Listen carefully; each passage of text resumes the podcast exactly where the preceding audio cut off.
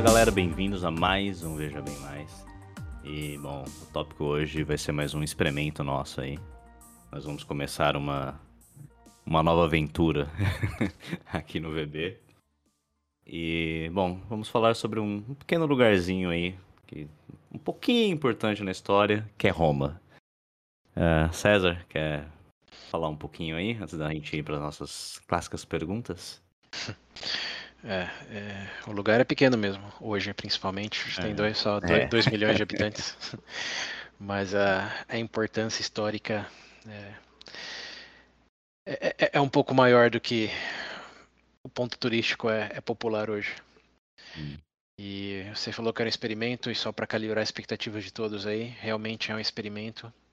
No sentido, não sabemos ainda quantos episódios serão, provavelmente mais do que um. Não, certamente mais do que um. É, é.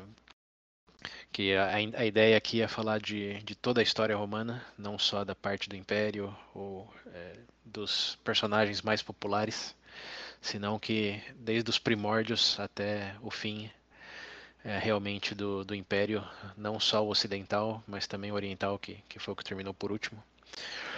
Mas é pegar todo toda realmente essa história aí que tem apenas ao redor de 2.700 anos. Então é, é, coisa, é coisa pouca. É, não sabemos. Pouca. Não sabemos exatamente ainda é, que nível de detalhe vamos entrar em diferentes partes. É, então, é, bom, é isso. É um experimento.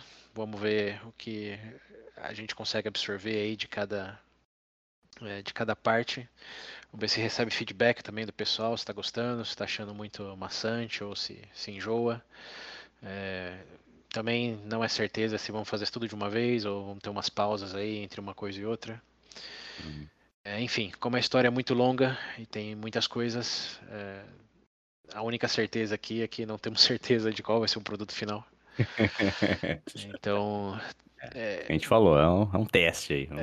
É, entrem nesse experimento conosco e façam parte dele, é, compartilhar feedback e nos dizer aí se estamos indo bem ou se preferem de alguma outra maneira ou outro tópico. Mas imagino que se a gente fizer bem, todos vão gostar e vão pedir mais.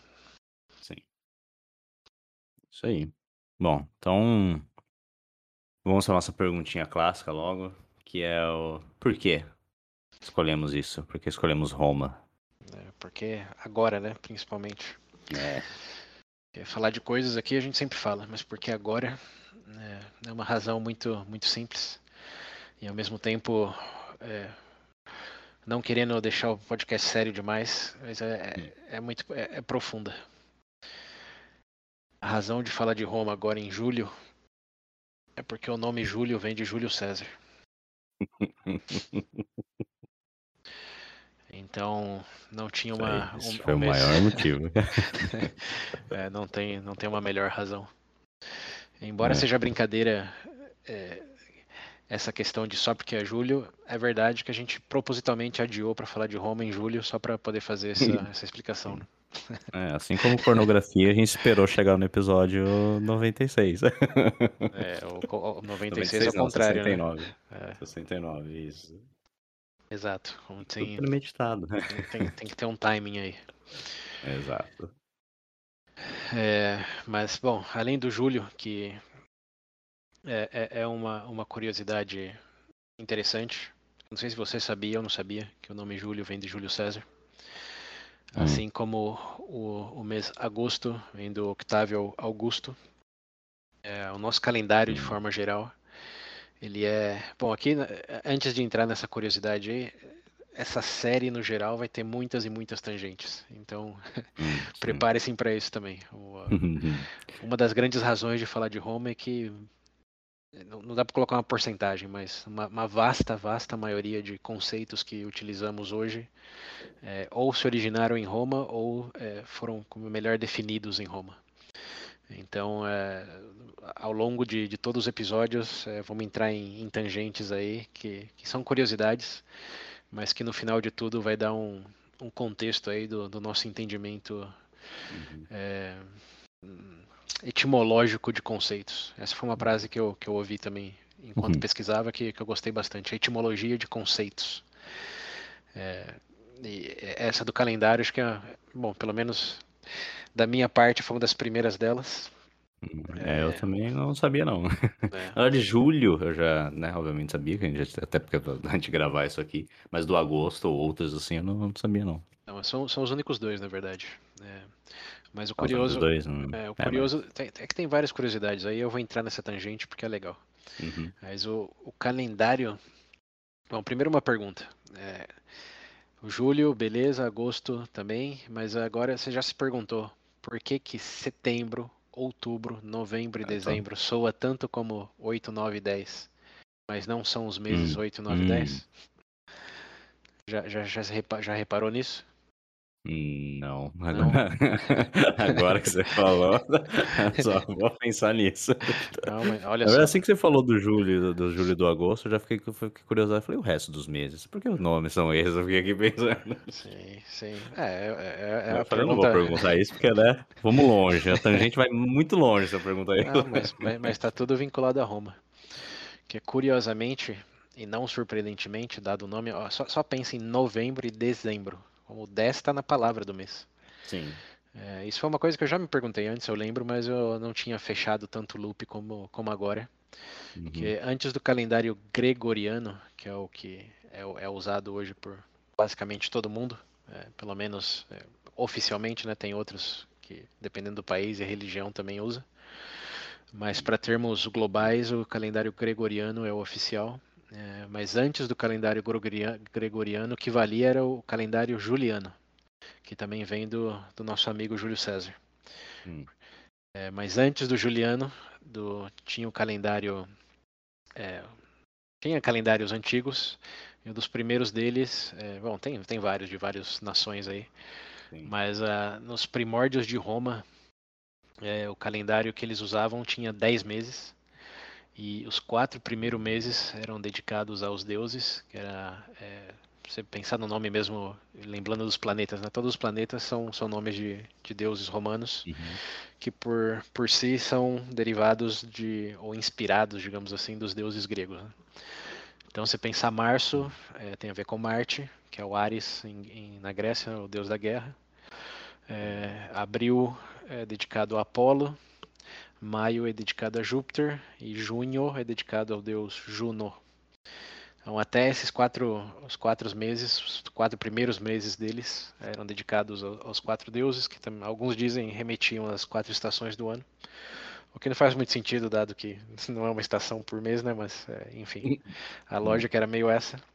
E depois de junho, ou Juno, que é o deus, aí vinha os outros seis meses, é, que era quintilhos, que é o mês quinto, sextilhos, que é o mês seis, hum.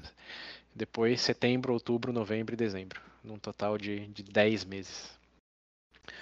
Então, é, é, antes de Júlio César, tinha dez meses no calendário e os nomes é, de junho para frente é, remetia à ordem numérica dos meses. Então, quintilho, sextilho, setembro, outubro, novembro e dezembro, mesclando um pouco os idiomas aí. É, mas então eram 10. E ah, por isso é, por isso que setembro até dezembro tem essa ordem numérica que hoje hum. já não se aplica, mas a origem está aí. É, e bom, depois de alguns acontecimentos que a gente provavelmente vai, vai passar aí, incluso, incluindo o segundo rei de Noma, um cara chamado Nuna Pompílio, é, ele introduziu é, os outros meses adicionais, que é janeiro e fevereiro. Né? Janeiro é dedicado ao deus Janus, que é o deus do início de tudo. É, e fevereiro tem uma história um pouco mais complicada, que eu não sei se vale a pena entrar no detalhe, mas o curioso é que fevereiro vinha depois de dezembro, não era depois de janeiro. É, o, o ano acabava em fevereiro e era usado como um período para, é, mesmo lá naquela época, estamos falando de, de novo, 2.700 anos atrás, era usado no mês de, é, de, de purificação e para pagar os pecados durante o ano. Assim como é, o carnaval ainda, ainda é mais ou menos, né? Essa coisa de. É, então, eu pensando isso agora. É, Aqui no então... Brasil ainda é o último dia, o último mês do ano. é, se, se, for ver ano calendário e ano fiscal, como dizem no mundo corporativo, né? O ano fiscal hum. brasileiro é depois do carnaval. É, exato. Que começam os trabalhos genuínos. Mas é, a, a, ideia desde essa época era realmente de fevereiro é, ser usado para isso, para é, se lavar do, dos pecados do resto do ano. É. E, e tem, tem, tem, a questão do, do, do de adequar o calendário para anos bissextos também, que pode ser que a gente fale em algum momento, hum. mas não vou entrar nesse detalhe agora. Mas o fato é que janeiro hum. e fevereiro vieram depois. E janeiro era o primeiro mês, dado o nome do deus aí, que é o deus do começo. E fevereiro era o último. Até que por questões aí é, de astronomia, principalmente de agricultura, que as coisas tinham que estar alinhadas e gerava muita confusão é, para alinhar estação com começo do ano, etc. O Júlio César contratou um astrônomo de Alexandria e fez o calendário, ajustou o calendário é, da maneira que conhecemos hoje, com janeiro, fevereiro, março, abril, enfim, todos os outros meses. E curiosamente ele foi o primeiro também que colocou a questão do ano bissexto como dia 29 de, de fevereiro. É, mas naquela época, na verdade, não tinha 29 de fevereiro, tinha, tinha dois, o, o dia 28 repetia a cada quatro anos. Então, é, tinha um ano repetido, Meu quer Deus. dizer, tinha, tinha, tinha, tinha um, é, uma data repetida. Mas ele. O cara acorda, meu Deus, dia 28 de novo, não. É aquele, aquele filme. É, como que é? Groundhog Day. É, eu tava pensando nisso mesmo, que é do Dia da Marmota, né? Dia da Marmota, é isso aí. É. É, dois dias 28. Mas ele, com o astrônomo, definiram o dia contendo 365,25 é, dias. Que é o que a gente usa hoje também, como de, de maneira bruta assim. É por isso que tem um ano bissexto a cada quatro anos. Porque a cada quatro anos você tem um dia a mais. Hum. É, e o, o, bissexto, eu falei que não ia entrar, mas vou entrar sim, né? Estamos aqui já. Ele é, é chamado. falando mesmo, vou dizer. É, que, que, você já, já por que, que chama bissexto? Por que, que tem um sexto num negócio que acontece a cada quatro anos? Qual, que é, qual que é o sentido disso? Hum, é. Menor ideia. Então, é, a parte do bi eu vou ficar devendo porque nem eu entendi bem, mas o, o sexto é, vem do fato de que o ano para eles antes começava em março, então o primeiro de março era um dia muito importante. E depois dessa mudança, é, ou antes da mudança, quando tinha um ano é, que, que mudava o dia, é, o último dia do, do mês era 23, nem todos os dias eram 30 e 31. Então, Sim. quando tinha um ano que tinha um dia a mais, é, o último dia do ano passava a ser 23 de fevereiro. É, 23, 22 de fevereiro, que ficava seis dias do começo de março. Então, quando tinha um, um dia a mais, o, o, o, mês terminava seis dias antes do começo do, do mês mais importante, que era março. Então, Meu ele Deus ficava a seis dias de março e por isso que tem um sexto aí no nome. Complicação. É, exato. Que não, não, não vale de nada hoje, mas, é, é... Então. mas explica por que, que é um ano bissexto. É, e o bi talvez era porque tinha. E aqui eu estou especulando que eu não lembro dos detalhes, mas porque é, isso de ser a cada quatro anos também foi uma definição aí do, do Júlio César, que só para botar no contexto aí, o Júlio César está no ano é, 50 antes de Cristo.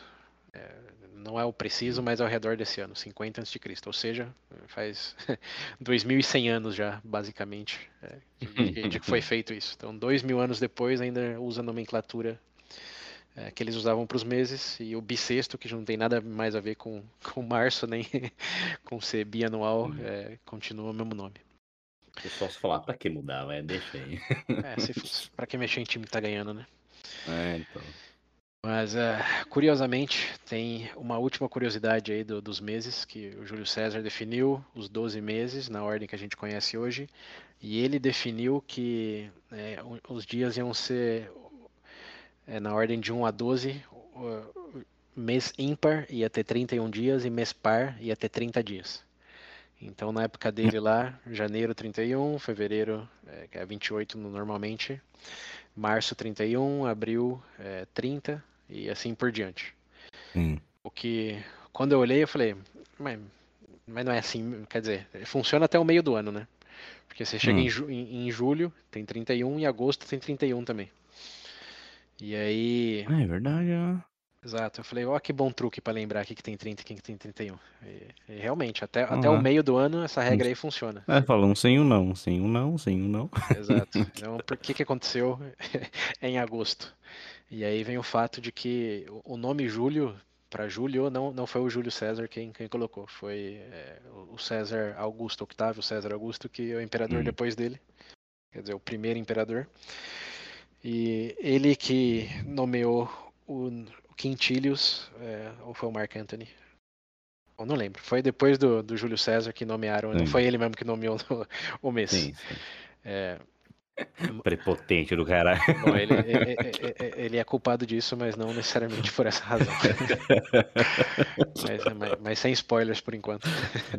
spoilers de dois mil anos, né? É, mas enfim, eu, eu, no mês era quintilhos e tinha é, 31 dias por ser o mês 5. Mas aí quando veio o imperador é, Octávio Augusto, que era o filho adotivo dele, é, e foi o primeiro imperador do Império Romano, é, também deram a. Foi com o mês de agosto por causa dele, não é? Não? o mês, é. O mês de agosto por causa do é, César, Octávio César Augusto. Hum.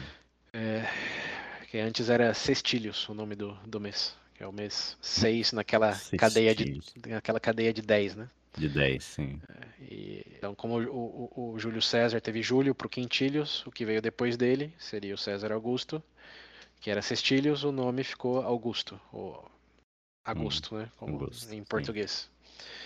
É, e tinha 30 dias o mês de o sextílios ou agosto. Porém, né, eles não queriam que é, o mês de Júlio César tivesse mais dias do que o mês de, de, de agosto. Porque dava a entender que Júlio César tinha sido mais importante.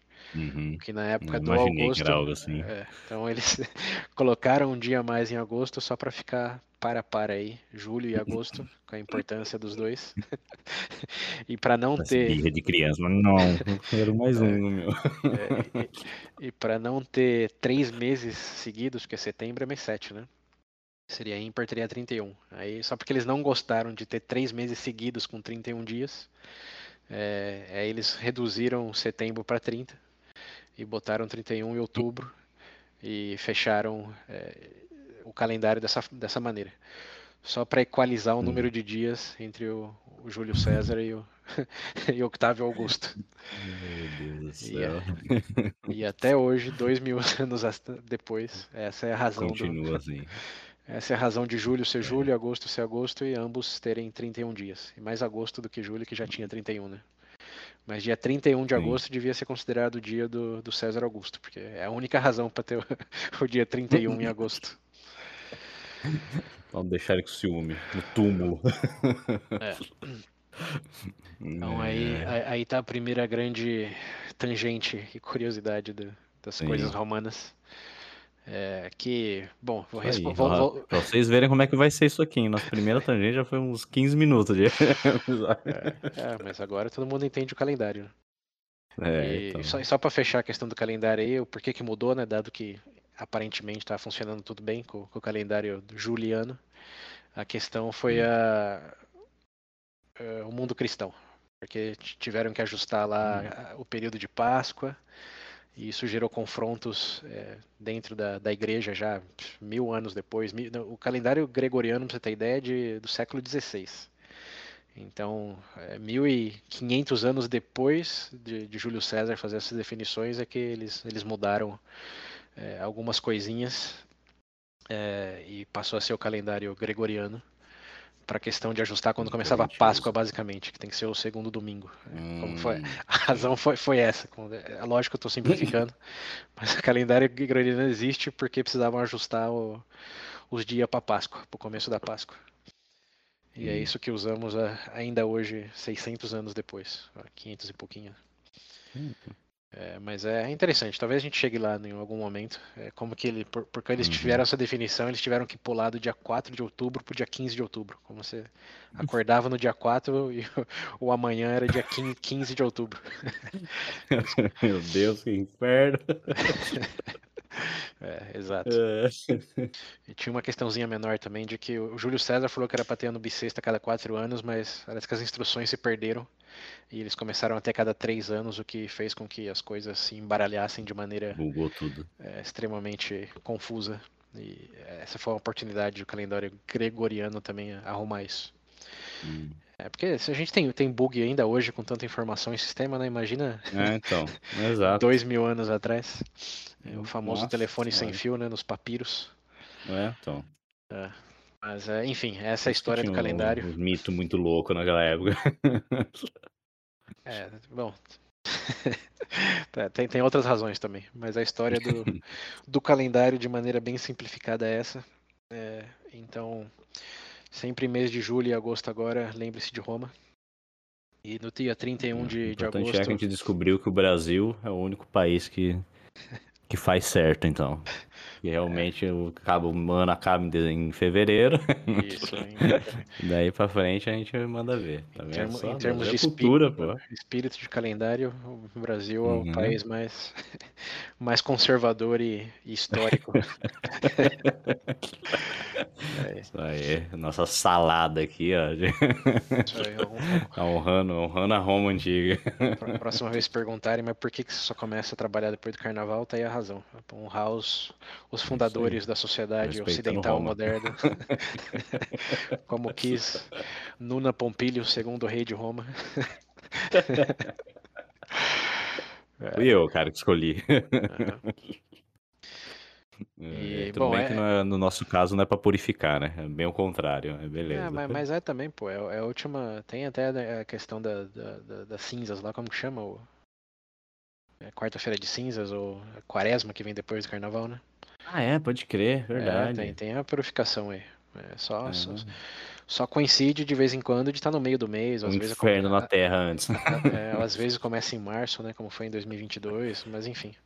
É, é, é aí foi uma coisa bem. bem o, o espírito, o né? espírito da coisa permanece. É, e bem, por falar em espírito das coisas, é, a razão para falar de Roma depois de toda essa tangente aí é que, como vocês estão vendo, só com uma delas, que tem a ver com calendário, é, tá vendo tanto de impacto que decisões feitas há 2.700 anos atrás têm até hoje, né? Uhum, e esse estão falando só do calendário. Então imagina quando a gente começar a falar de democracia, de é, bom, política no geral, é, uhum. de estratégia militar, que embora não seja o foco aqui, tem muito também de estrutura social, de divisão de classes. E isso, claro, não foi só Roma e não foi necessariamente é, a primordial, digamos, em consequências de hoje em dia. Mas, é, em termos de civilizações, Roma foi a que mais durou. É, lembrando um pouco do nosso episódio anterior de identidade nacional, é, que recomendo fortemente quem não escutou ainda, porque a razão, a real razão para falar de Roma é que como a gente falou lá na, naquele episódio, é, a questão de identidade se define aqui na nossa leitura, né, em questão de história com H maiúsculo, história com H minúsculo. E Roma é uma das civilizações que mais tem isso, é, ou a que mais tem isso no mundo ocidental. Como a gente falou lá, tem a China, tem o, é, a Índia de maneira geral que poderiam competir nesse sentido, mas no mundo ocidental, que a gente define aí é, digamos, como da Turquia para cá, é, não, não tem competição. Roma é, durou desde 753 a.C. até, se for pegar o, o fim do, do, do, Império Ocidental, é, se não me engano, ao redor de 500, uh, século V depois de Cristo. Ou seja, são mais de 1.200 anos de história é, de uma civilização, de um povo que se identificava como romano. Como a palavra foi a mesma, é, as bases foram, no geral, as mesmas. Claro que muitas coisas mudaram ao longo do tempo. Mas é, em termos de identidade, foi uma identidade assim bem sólida que terminou no sentido ocidental aí nesse período, mas claro seguiu no, é, com o Império Bizantino, que antigamente era chamado de Império Sagrado Romano Germânico, ou outras variáveis aí. Mas eles se chamavam de romano, que a gente fala Império Bizantino, naquela época eles se chamavam de romanos. Então, é, se for pegar essa linha aí, o Império Romano só terminou mesmo no século XVI, 1500 alguma coisa. É, então deu é, basicamente dois mil anos de história de, um, de uma civilização, de um povo é, que se chamava de romano. E tem muitas histórias, tanto com H maiúsculo como com H minúsculo, que, que define é, não só quem eles foram e acharam que, que foram, como o porquê somos como somos.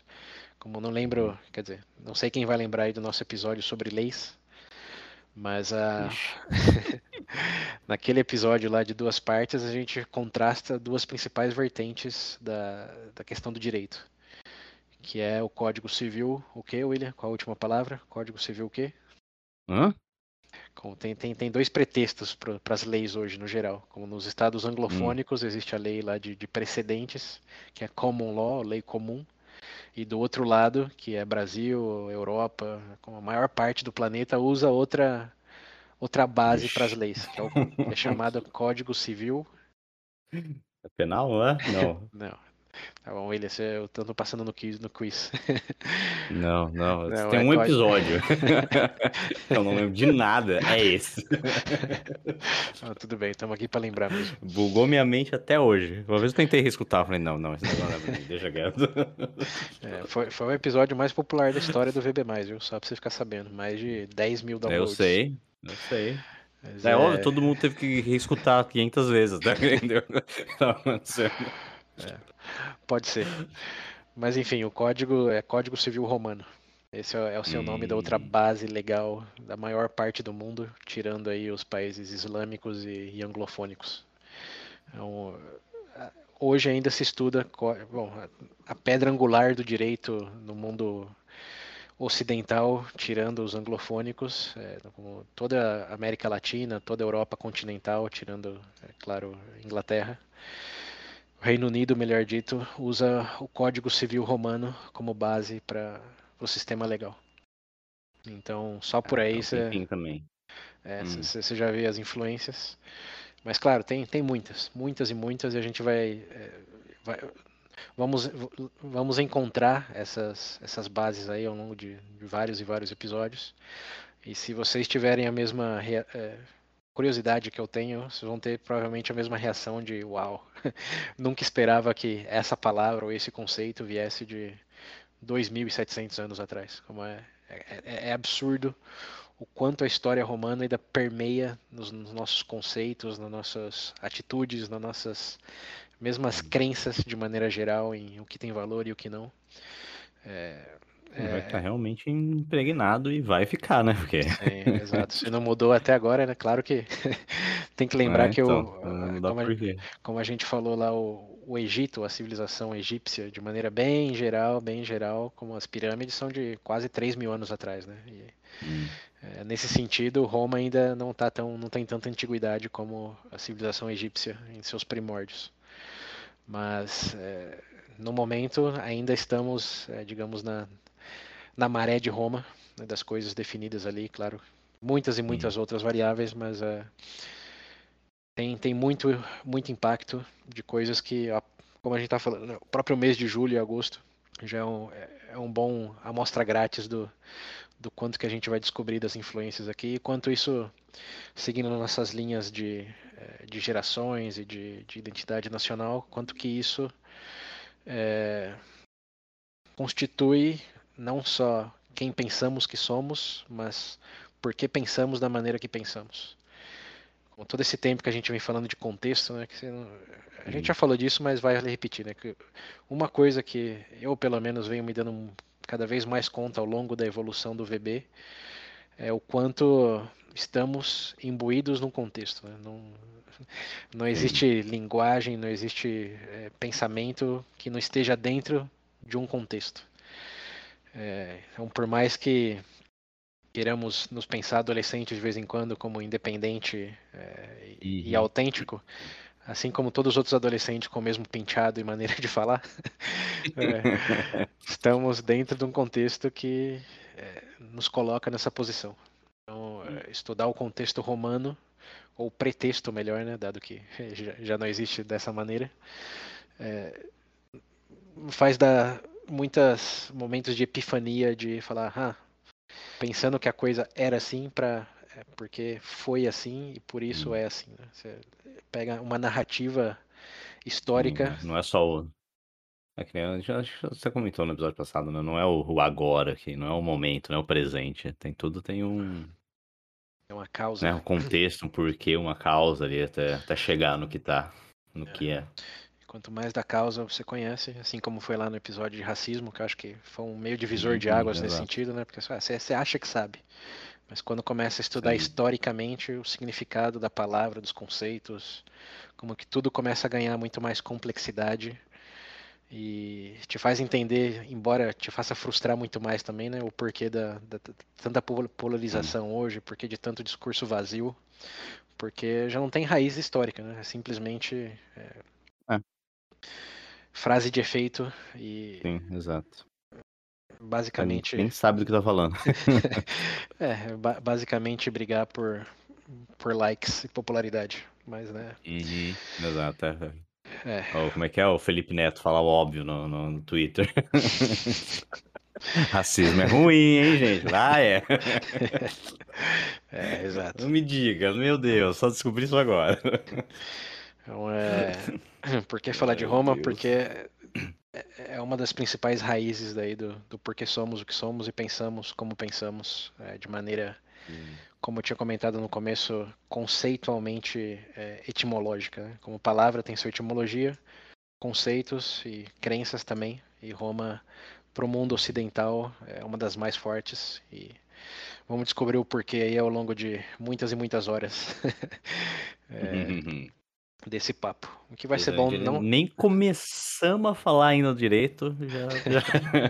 não, mas, o, mas, meia hora. Mas, o, mas o preâmbulo, o preâmbulo é importante, né? Já que vamos entrar numa jornada tão grande, tem que Sim, falar o porquê. Né? Por, que, por que, que você está me levando nessa viagem aí? E se quem não se hum. convenceu ainda, é, é, o momento de, de se retirar.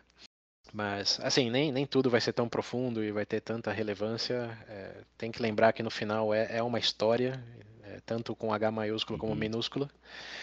E por, por mais que seja, digamos, é, superficial algumas coisas ou irrelevantes outras, é algo bem de entretenimento, é algo bem divertido.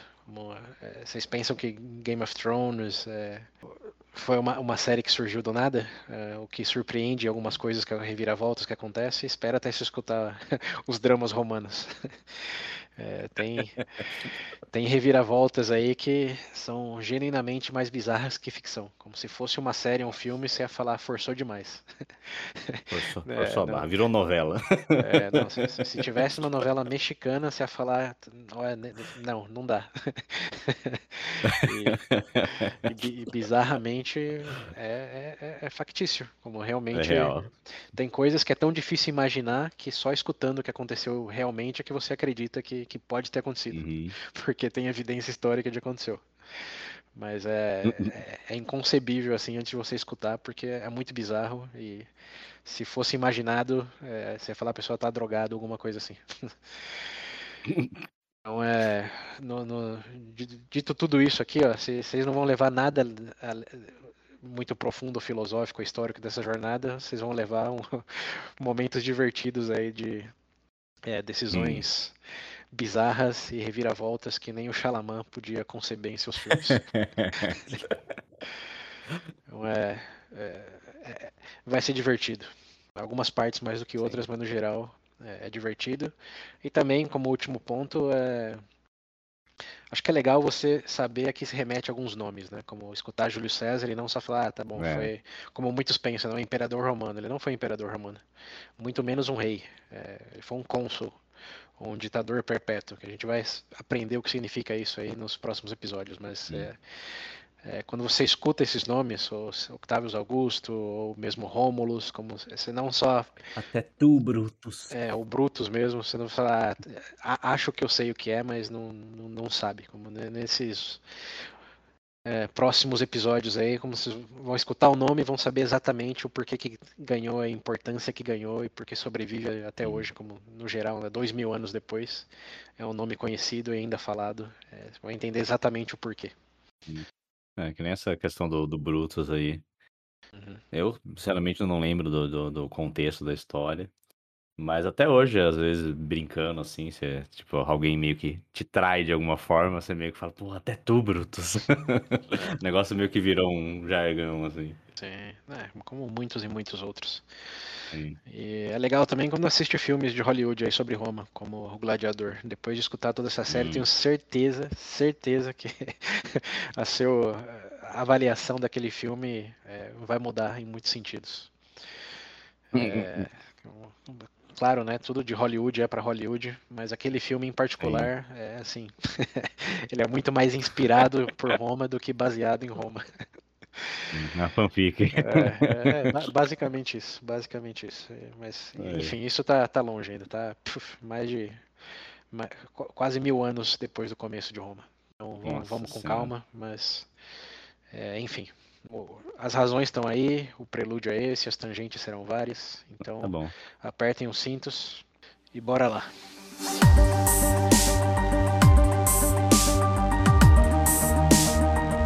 Bom, então vamos começar aí agora. E afinal de contas, o que é Roma, César? Como isso aí começou? Uhum. Bom, Roma é, antes de mais nada, amor escrito ao contrário. Sério. ah, sério? Deus é mesmo. É. Então, além de todas as razões Meu que eu já dei, vamos falar de amor. Puta que pariu, como é que eu nunca percebi isso? É, você não é o único, não, viu? Aqui eu tenho que dar crédito pra, pra minha esposa que quando eu falei que ia falar disso no podcast, ela falou, ah, é amor ao contrário. Eu também fiquei uns, uns dois minutos pensando nisso. Não, não é. Você é. escreve três, cinco vezes o nome. Não, não é possível. É, mas, mas, só funciona em português, viu? Não, não, não, não, não estenda ah, não, a sim, curiosidade é. para outros idiomas. É, mas é, falar de Roma é falar de amor. Acabou, acabou já, já buguei, né? E esse, esse é o fim da jornada. É que pariu. É, começou é, bem. É, começou bem. Falei que ia, que ia ser divertido. Ai, caralho, meu. Nossa senhora, eu escrevi. Eu vou até apagar aqui, senão eu vou ficar olhando toda hora pra isso aqui. É, pra, pra nomear os filhos e filhas aí. Com, é, com essa exato. explicação um dia. É, mas bem, vamos lá pro, pro, pro começo. É, o que é Roma? Bom, vamos descobrir ao longo dos episódios aí. Não dá para definir de maneira geral, mas é, assim, em pinceladas, grandes pinceladas, é, é uma civilização. Né? Não, não é um país, não é uma nação. É, já foi um império, mas é, de maneira muito, muito geral, a civilização que se identificava em preceitos é, romanos. E como começou tudo isso? Foi a sua pergunta? Ou você não fez? Eu tô isso. só imaginando que você fez. Você fez, né? Não, foi, é, foi isso tá. mesmo. Quando que. Quando começa Roma. Então, essa é uma pergunta difícil de responder. É, porque meio que vai em linha com aquele barco de Teseus que a gente falou é, no episódio anterior também, né? O que é o barco de. Teseus? Hum. Quando começa, você pensar, em vez de é, o que é o barco de Teseus quando ele já está reconstruído, né? Você pensar quando começou a ter o barco de Teseus, foi com a primeira madeira, foi com o uhum. primeiro mastro, foi quando ele já estava na água. É, então é, é, difícil traçar um, uma linha na areia aí. Incluso essa expressão linha na areia também vem da história romana, viu? Se eu não. Ah, não é, é, mas é, isso já é bem na parte lá da, do, do, do fim do, do, da República que diz a lenda, eu, aqui ó, eu, bom, já falamos com o experimento, né, mas vai ter muito ida e vindas em termos de cronologia aí. Tá, hum. A gente falou do, do, do, Júlio César, que tá, tá, tá bem para frente, falou já do, dos imperadores. Mas é, a... não tem como não mencionar, né? É, não tem, não tem. tem não, não é uma história estritamente cronológica essa que a gente está contando. Uhum.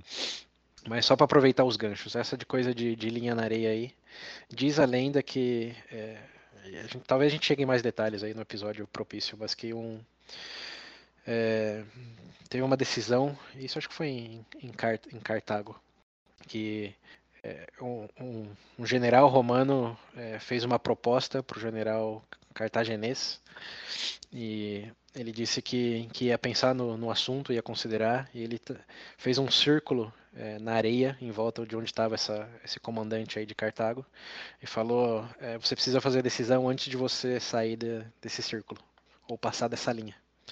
E é aí que vem o nome, ou a expressão de traçar a linha na areia. Hum. Então é hum. fruto romano também. Nossa. E mais uma da, da, das muitas tangentes que ainda vamos, vamos encontrar. Mas é, quando a gente chegar na parte das guerras púnicas, vamos hum. falar melhor disso. Mas enfim, voltando. É, a linha na areia, anacronicamente aí de, de Roma, é, é quando a cidade foi fundada, né? Como aí começou Roma. Mas o que levou o começo de Roma é uma pergunta mais interessante. E tem muitas maneiras é, de você. É, tem muitas maneiras. Em mente o que eu, tipo, Uhum. O, que, o, que, o que levou né, Como né, surgiu Roma mesmo, né? O que levou a fundação de Roma. É, bom, então aí a história pode começar em muitos pontos, desde Adão e Eva, se você quer ir para essa linha. Meu Deus do céu, não vou tanto não. Eu gosto de falar né, quando começa a minha história. É com você, é com seu pai, é com seu avô. Mas é. É, um, um ponto que eu acho divertido, lembrando que tem a questão do entretenimento aqui na história também, de começar a história de Roma, é em Esparta em Esparta, Esparta. É, em Esparta, em 1200 a.C., mais ou menos, é, com uma pessoa chamada Helena.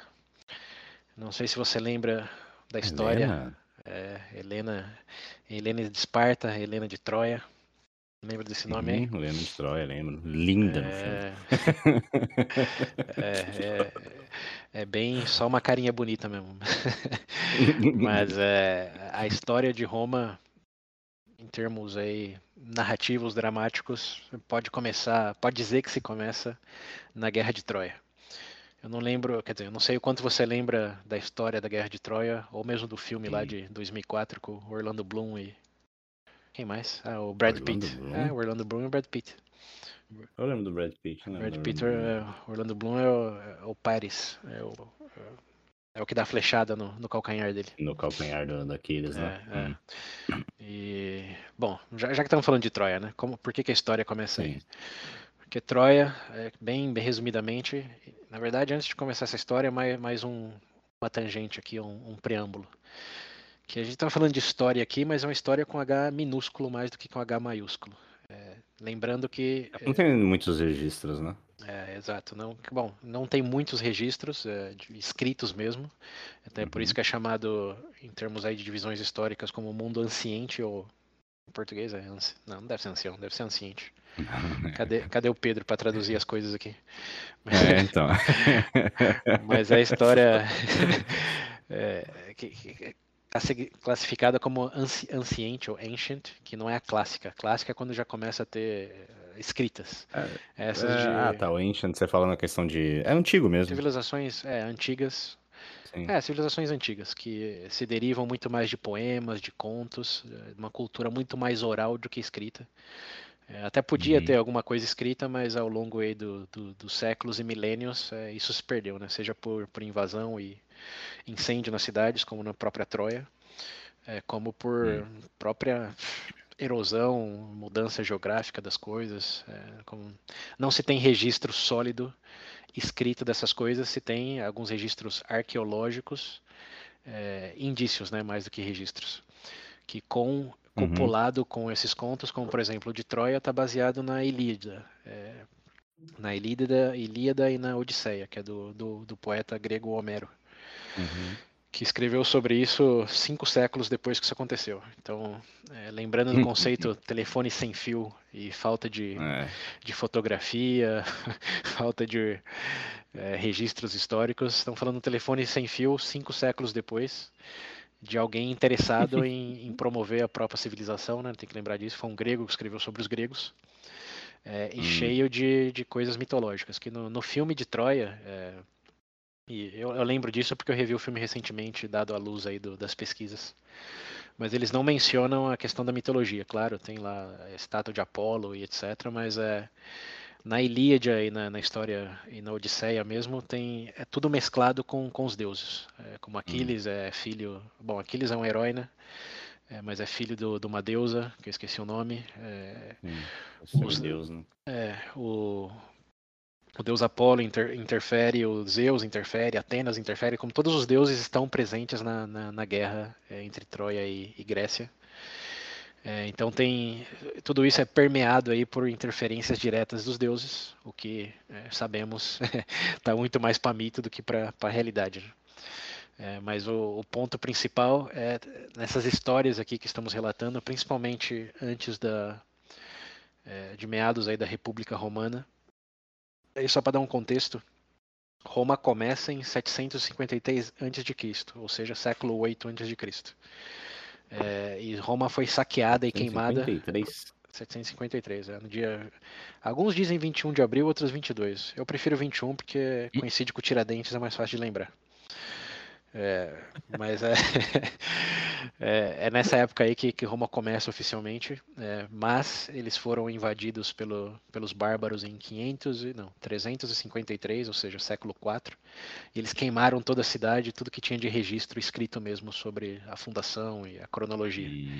Então toda essa história, aqui estão falando de Troia, então é mais Homero do que Roma, mas é, a história oficial, entre aspas, aí, que tem registro escrito, foi na verdade escrito por Virgílio, um historiador romano do século I, é, é, século I depois de Cristo, claro.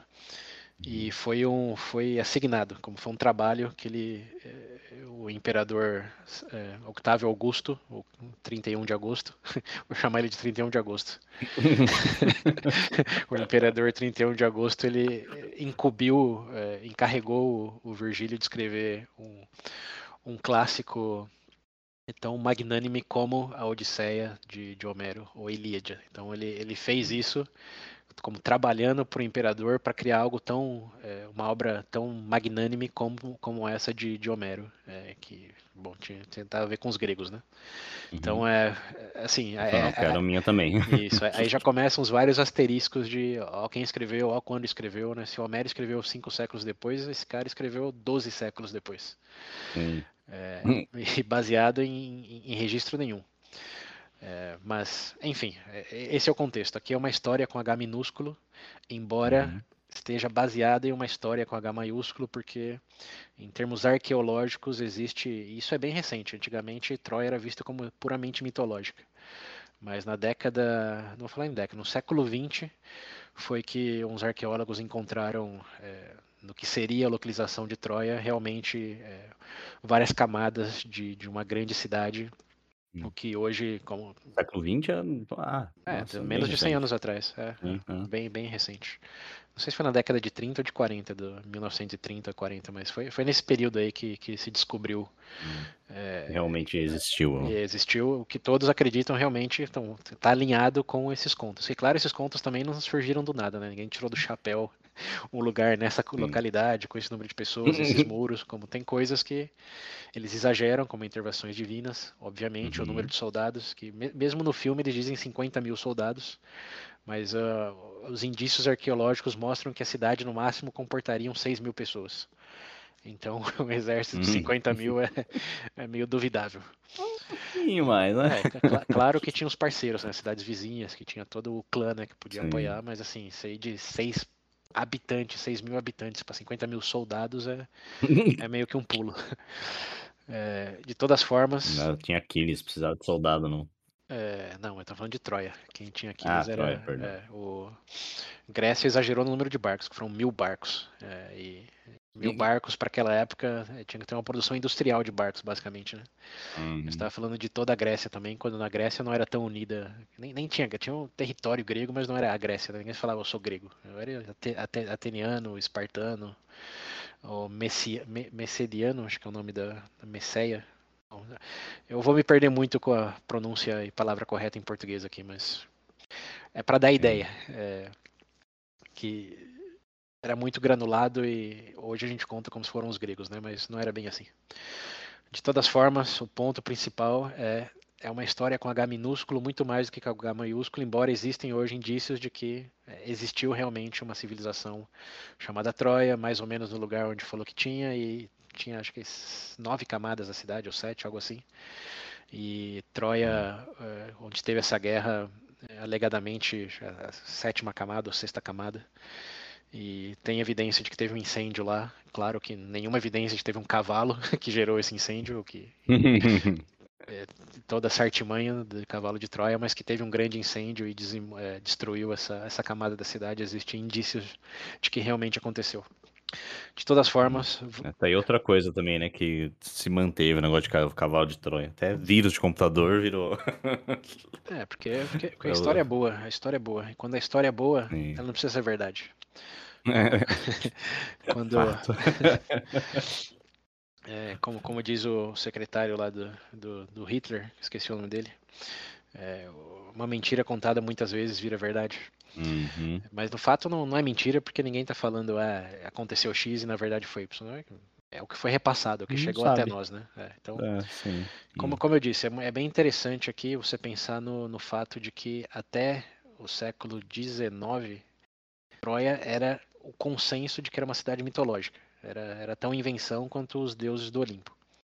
Mas uhum. no século XX apareceu indícios de que não, realmente tinha ali fundações de uma cidade antes desconhecida por causa da, da erosão, da, da areia que tampou as camadas, enfim. É, em mil e 1.200 anos isso foi ano zero, né? Em, em 3 mil anos muitas coisas hum. mudam. É. Então é, é, é, legal manter aí na mente que estamos falando de história minúscula porque realmente não tem provas ou registros concretos de que aconteceu, mas isso não significa que não seja parte de uma história é, com H maiúsculo, que só ainda não foi feita a descoberta dessa, dessas evidências, desses indícios. Né? Então, pode ser que seja verdade, pode ser que não. A única certeza é que 90% de todas essas histórias, mesmo que aconteceram em alguma, algum sentido, é, elas são extremamente exageradas. Então, uhum. sempre que tiver um grande feito, uma grande quantidade de soldados, divide por 10. e, e, aí vai estar mais próximo de uma possível realidade. É, é toda história de pescador, basicamente. Sim. E lutar um exército desse tamanho, né? Igual pegar um peixe desse tamanho. É. é. Mas enfim, voltando para Troia, para quem não lembra aí. É... a guerra, a Troia era uma civilização aí na ponta do, do Mar Egeu, do lado do Oriente é, que se desenvolveu é, das civilizações ali mais envolvidas, falando do século XII a.C. E era vista como uma ameaça para a Grécia, mas existia uma, uma, uma, tentativa de concílio, de parceria comercial principalmente. E lembrando, Grécia estava dividido em suas cidades, aí, estados, que as principais eram Atenas, Esparta e Meceneia, acho que é o nome. É, e tinham esse rei da Meceneia aí que ele estava querendo conquistar Troia, porque no exército dele tinha Aquiles e ele tinha conquistado vastas, vastos territórios com o, o apoio é, de, de, Aquiles e dos guerreiros deles, que eram os Mirmedões, se eu não me, se eu não me, hum. se não me engano. Mas ele estava numa, numa vibe de conquistar tudo e unir os territórios gregos e expandir é, tudo.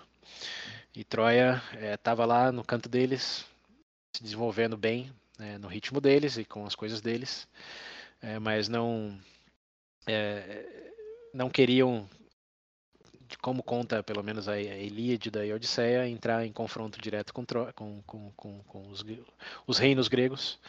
Então existia aí uma tentativa de conciliação e depois de muito vai e vem, conseguiram um encontro é, em, em Esparta, para fomentar a parceria entre, é, entre Grécia no geral e, e, e, Troia. Mas nesse encontro, é, o, um príncipe troiano, e eram dois, eram dois irmãos, era o Hector e, e Paris, ou Paris em português, acho que é Paris mesmo. Hum. E Hector era o mais, mais velho, Paris o mais novo, e é, o, o rei espartano era casado com Helena, é, que, se eu não me engano, era Helena de, ela vinha de Atenas, mas foi dada por questões políticas em casamento aí para formar, é, for, forjar uma aliança. Mas ela era tida como a mulher mais bela de toda toda a região, alguns dizem de todos os tempos, como filha direta de Afrodite, alguma coisa assim. Hum. E Paris se apaixonou por ela, ela se apaixonou por ele, ambos eram jovens, o rei de Esparta era, era um velho, é, que estava ali para aliança política muito mais do que sentimentos. E ela fugiu com ele de volta para Troia. E obviamente os gregos não, principalmente o, o, rei espartano não, não, não caiu bem. Você está no encontro de paz e de roubar a sua esposa e, e levar, levar para casa. É. Então, é, essa é a primeira história de corno, talvez, da literatura é, então, ocidental. É o primeiro corno da história aí. é. E. É. No filme também, né? Eu não lembro muito bem do filme. Se eu não me engano, ele, essa parte é, sim, é sim. isso o mesmo. Filme, o filme até que é bem fiel, assim, a, a hum. linhas gerais do, do que aconteceu é, na, no conto de Ilíada e da Odisseia. Que Ilíada termina uhum. antes da guerra terminar e o filme termina com o fim da guerra. Mas, enfim, para não fazer um episódio sobre Troia, é, que a gente quer chegar Sim. em Roma, né? vamos é, acelerar. comecinho dela. É, vamos acelerar um pouco aí. A história da guerra de Troia é que realmente o, o príncipe troiano roubou a Helena é, de Esparta, e ela passou a ser Helena de Troia. E Maceneias, ou algo em volta dessa, dessa pronúncia aí, é, juntou todos os reinos é, gregos, como Esparta, Atenas, todo mundo, e com alegadamente mil, mil barcos foram uh, para conquistar a Troia, como completamente destruir Troia pela traição é, né, nessa tentativa de parceria aí que acabou resultando na, na fuga da Helena. E. O Corno ficou puto. É, foram, foram todo mundo atrás e é, em Troia, é, claro, teve muitas disputas lá o que eles deviam fazer, dado que isso tinha acontecido, como alguns alegavam que tinha que devolver a Helena e, e, buscar a pacificação, porque não foi uma decisão do rei de Troia, não foi uma decisão do povo troiano, foi uma Sim. decisão do, do Orlando Bloom, hum, para facilitar a memória aqui, do, do, do, Paris, para ter o, o affair dele lá. E isso botou em jogo todo, todo, todo o reino, todo, bom, toda a civilização troiana, né? E uma dessas Causa pessoas. de mulher, eita, nós, hein? É, toda, toda essa. É... Bom, essa briga interna aí, no final não fez muita diferença, porque os gregos chegaram e tinha a questão de é, o rei da, da Miceneia, ele, ele, queria conquistar tudo, incluindo Troia. Então ele aproveitou isso como oportunidade para realmente conquistar Sim, a Troia. É. É, não só, não só pegar a Helena e, e ir embora. É, então, é importante que os personagens principais em Troia tem muitos, mas é o, o Paris, que é o, é o, irmão mais novo do Hector, que é o, é o herói, o, o príncipe herdeiro hum. de Troia. E alguns primos, um desses primos era. É primo? É, é genro do rei. O rei é, chama Priam, que é o rei de Troia. E é que aí as fontes começam a divergir, ou minha memória está se embaralhando. Hum. Mas era ou primo ou, ou genro do, da filha dele, que chamava Enéas, ou Eneias. Eu não vi acento, mas Enéas é mais fácil de lembrar por causa do barbudo político lá. Ah, eu acho, eu acho que é Enéas mesmo. Enéas, né? Ah, acho que é Enéas é, mesmo. Em português, acho que é Enéas mesmo. Acho é. que eu cheguei a ver alguma coisa. Não, aí o, o Enéas falou que é, tinha que devolver Helena, que não, não valia a pena. E é, enquanto Paris e o Hector falou não, essa é, temos que estabelecer a nossa fortaleza. Eles querem tentar invadir, eles podem tentar, mas as muralhas são tão altas que nunca vão conseguir. É, enfim, no final os gregos chegaram e teve uma batalha é, na qual teve o um confronto direto entre Paris e o, e, e, o rei espartano. E o rei espartano ganhou, mas Paris fugiu no, no final. É, e diz ao mito né, que ele foi ajudado pela deusa, ou foi salvo pela deusa. Não lembro o nome da deusa, mas foi salvo por uma deusa. E no filme isso é, isso é visto como ele simplesmente sai correndo de quatro. Porque pro, provavelmente é mais próximo da realidade. É, mas o confronto é iniciado, como tem, tem essa batalha, é, mas é, como não resulta em nada, e tem a guerra do, dos gregos contra a Troia, que no filme dura, acho que, menos de um mês, porque tem um, um prelúdio, hum. dizer, tem, tem, tem, uma pausa aí no meio, mas na realidade foi uma guerra de mais de 10 anos, é, que durou muito e exigiu muito de ambos lados, é, que os gregos realmente não conseguiam penetrar as muralhas gigantes de Troia, e existia toda a questão aí de, de combate é, com os heróis, o, o, confronto entre Aquiles e Hector talvez seja o mais famoso deles, que ambos eram tidos como hum. os melhores guerreiros de todas as civilizações naquele momento, ou dessas civilizações, né? ninguém estava olhando para os chineses. Sim, é. mas,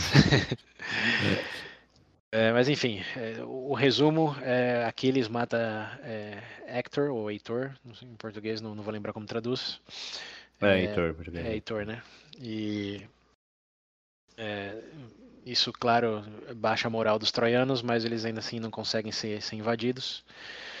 E aí no filme, depois de, de 12 dias, e na história real, depois de 10 anos, o Ulisses, ou Odisse, Odisseu, que é o nome dele muda também, dependendo se é a fonte romana ou grega. Mas ele tem a ideia de, de penetrar é, as muralhas não com soldados invadindo, senão que dando esse presente é, e, e, fazendo eles pensarem que os, que os gregos fugiram. Como depois de 10 anos, como a história faz mais sentido no, com base no, no real, mais no real, né, na, na Ilíada mais do que no filme. Que depois de 10 anos, é, realmente, se desistir de alguma coisa faz mais sentido do que depois é. de 20 dias, né? Uhum. e, então eles realmente escondem os barcos dos gregos em outro lugar lá da, da costa troiana e, e deixa só o cavalo e teve uma, uma praga é, que, que açoitou o exército, isso realmente, bom, diz a lenda, né? Isso, isso é verdade ou não, nunca saberemos, mas é, te, teve o contexto da praga que, que deu a entender que eles tinham perdido muita força e depois de 10 anos falaram, vamos embora, tá aqui o presente. E os troianos levaram esse presente para o templo e aí aconteceu o resto da história que, que é conhecido, né? De, é, saíram soldados, é, saquearam a cidade, queimaram tudo. E nessa invasão dos, Troia, dos gregos em Troia, é, Paris matou Aquiles com a flechada no, no calcanhar. É, e Enéas, que foi aquele que é, advocou para fazer paz com os gregos. Hum. Ele, então, no filme ele só ele só foge. Não, ele, ele era grego, não é? Não, Enéas não. Enéas é troiano. Troiano? É, mas ele advocou para fazer, fazer pazes com. Não, Enéas é troiano. Como falei, ele era genro ou primo do Heitor, ou genro do, do Priam lá, que era o rei de Troia. Mas ele é Sim. troiano, 100% troiano. E no, no conto ele de, tenta defender a cidade, como ele é valente. É, e, e, faz o que naquela época era esperado que ele fizesse, né, que era tentar defender e morrer honoravelmente com a cidade. É, mas ele é poupado pelos gregos, isso no conto. Né? No filme ele só foge. No filme dá uma espada para ele. Acho que quem que dá a espada para ele? Se não me engano é o próprio é o próprio é o Paris, é o Paris, é o Orlando Bloom. Dá a espada para ele e fala, ó, enquanto essa espada estiver hum. na mão de um troiano, para o lugar que você for, você vai fundar, vai dar continuidade a, aos troianos. E aí ele desaparece, como é, é um personagem de uma cena só.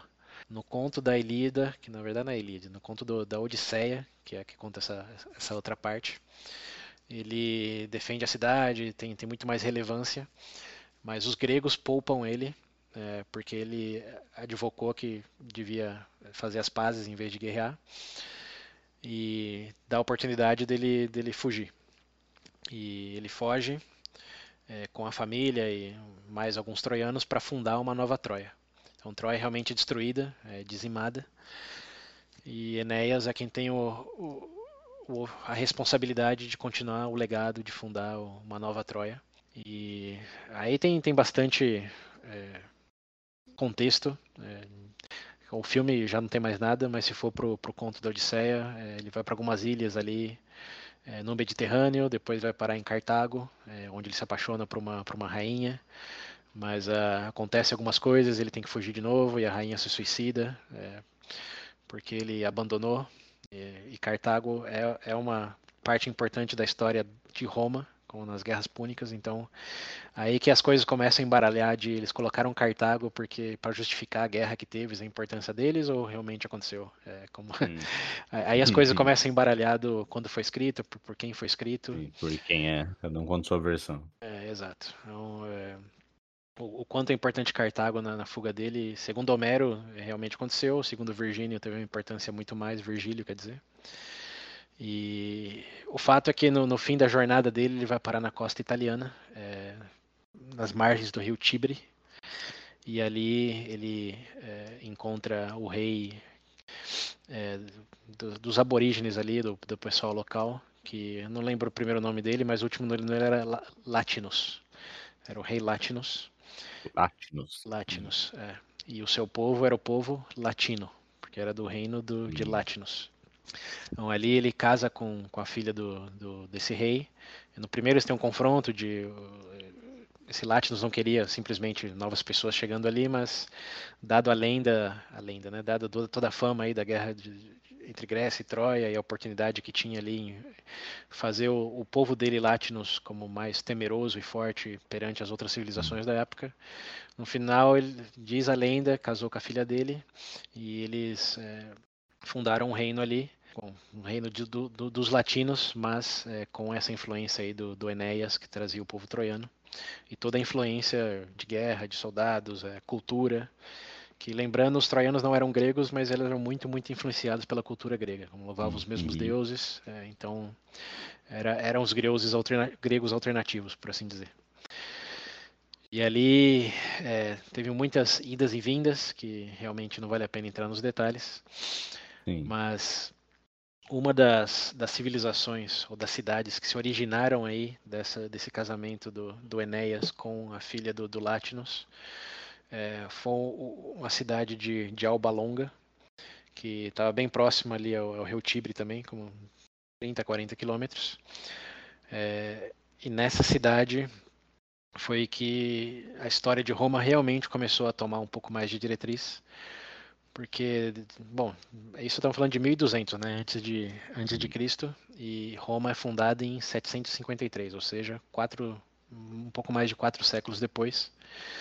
É, nessa cidade aí de Alba Longa, é, tem o, o, herdeiro direto aí de, de Enéas, é, que é o Numitor, é, mas ele tem um irmão mais novo, que é o Amulius.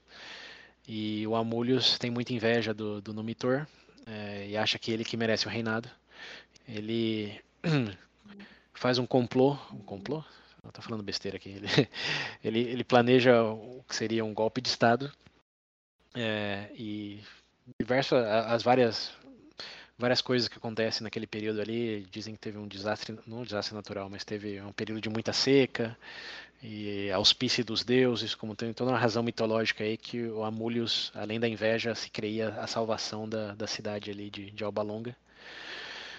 E ele basicamente é, exilia o, o, rei Nomitur, porque ele era muito querido na, na região, então matar ele não, não, era a melhor ideia, porque ele ia virar um usurpador e é, não ia ter o apoio de ninguém. Então ele exilia o Nomitor, mas ele, o Nomitor tem é, tem dois filhos e uma filha, ou um filho e uma filha, não lembro dos detalhes. Mas é, enquanto ele exilia o, o Numitor, ele assassina os, os, filhos, ou o filho, não lembro bem. E a filha dele, que é chamada Rea Silvia, ou Silvia Rea, acho que é Rea Silvia.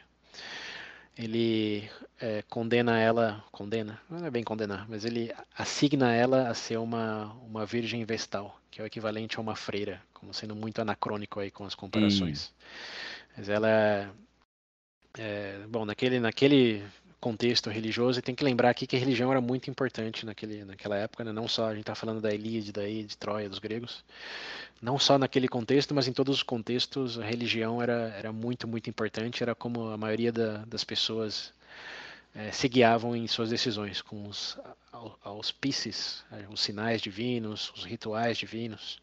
Como a religião era parte da vida lá, como não era um, um, um, bônus ou um extra como, como passou a ser hoje, né? Que é tipo fazer yoga. Lá era, hum, era parte diária de é, o que você devia fazer, como você devia fazer e o que era bom e o que diferenciava o bom do, do ruim ou o correto do incorreto. É, então, ele assignou a filha desse nomitor aí, a Rea Silvia, para ser uma, é, uma, uma virgem vestal, e vestal era que cuidava da chama é, eterna que protegia a cidade. E como já está no nome, né, ela tinha que ser virgem e se manter virgem com o único propósito ser cuidar da, da, da, da, chama eterna. Que deve ter alguma coisa a ver com a chama das Olimpíadas, mas eu tô, eu tô especulando. Mas, mas, é, mas é a chama eterna e é, isso se manteve por milênios depois. Como, aí é a primeira vez que aparece isso, mas esse negócio da, das virgens vestais é, é parte de toda a história romana, basicamente. E por que, que isso é importante? Porque é, ela, bom, o Numitor estava exilado, é, a filha dele tinha virado essa virgem vestal, é, e estava tudo aparentemente indo bem, até que é, a Réa Silvia, lembrando, virgem, vestal, fica grávida. E é, aí, aí de novo a gente tem aquela repartição da mitologia versus o que possivelmente aconteceu na verdade. Na mitologia, hum. diz a lenda, lembrando isso, Fala que é, filho de algum deus. Virgílio. É, é deus de, de Marte, que é o, é o Ares, é o hum. deus da guerra. Então dizem que ela Sim. foi impregnada, porque ela era uma virgem, estava lá dedicada na vida dos deuses. Ela foi impregnada por pelo deus Marte, que é o deus da guerra. É, então foi algo fadado, destino a acontecer, né?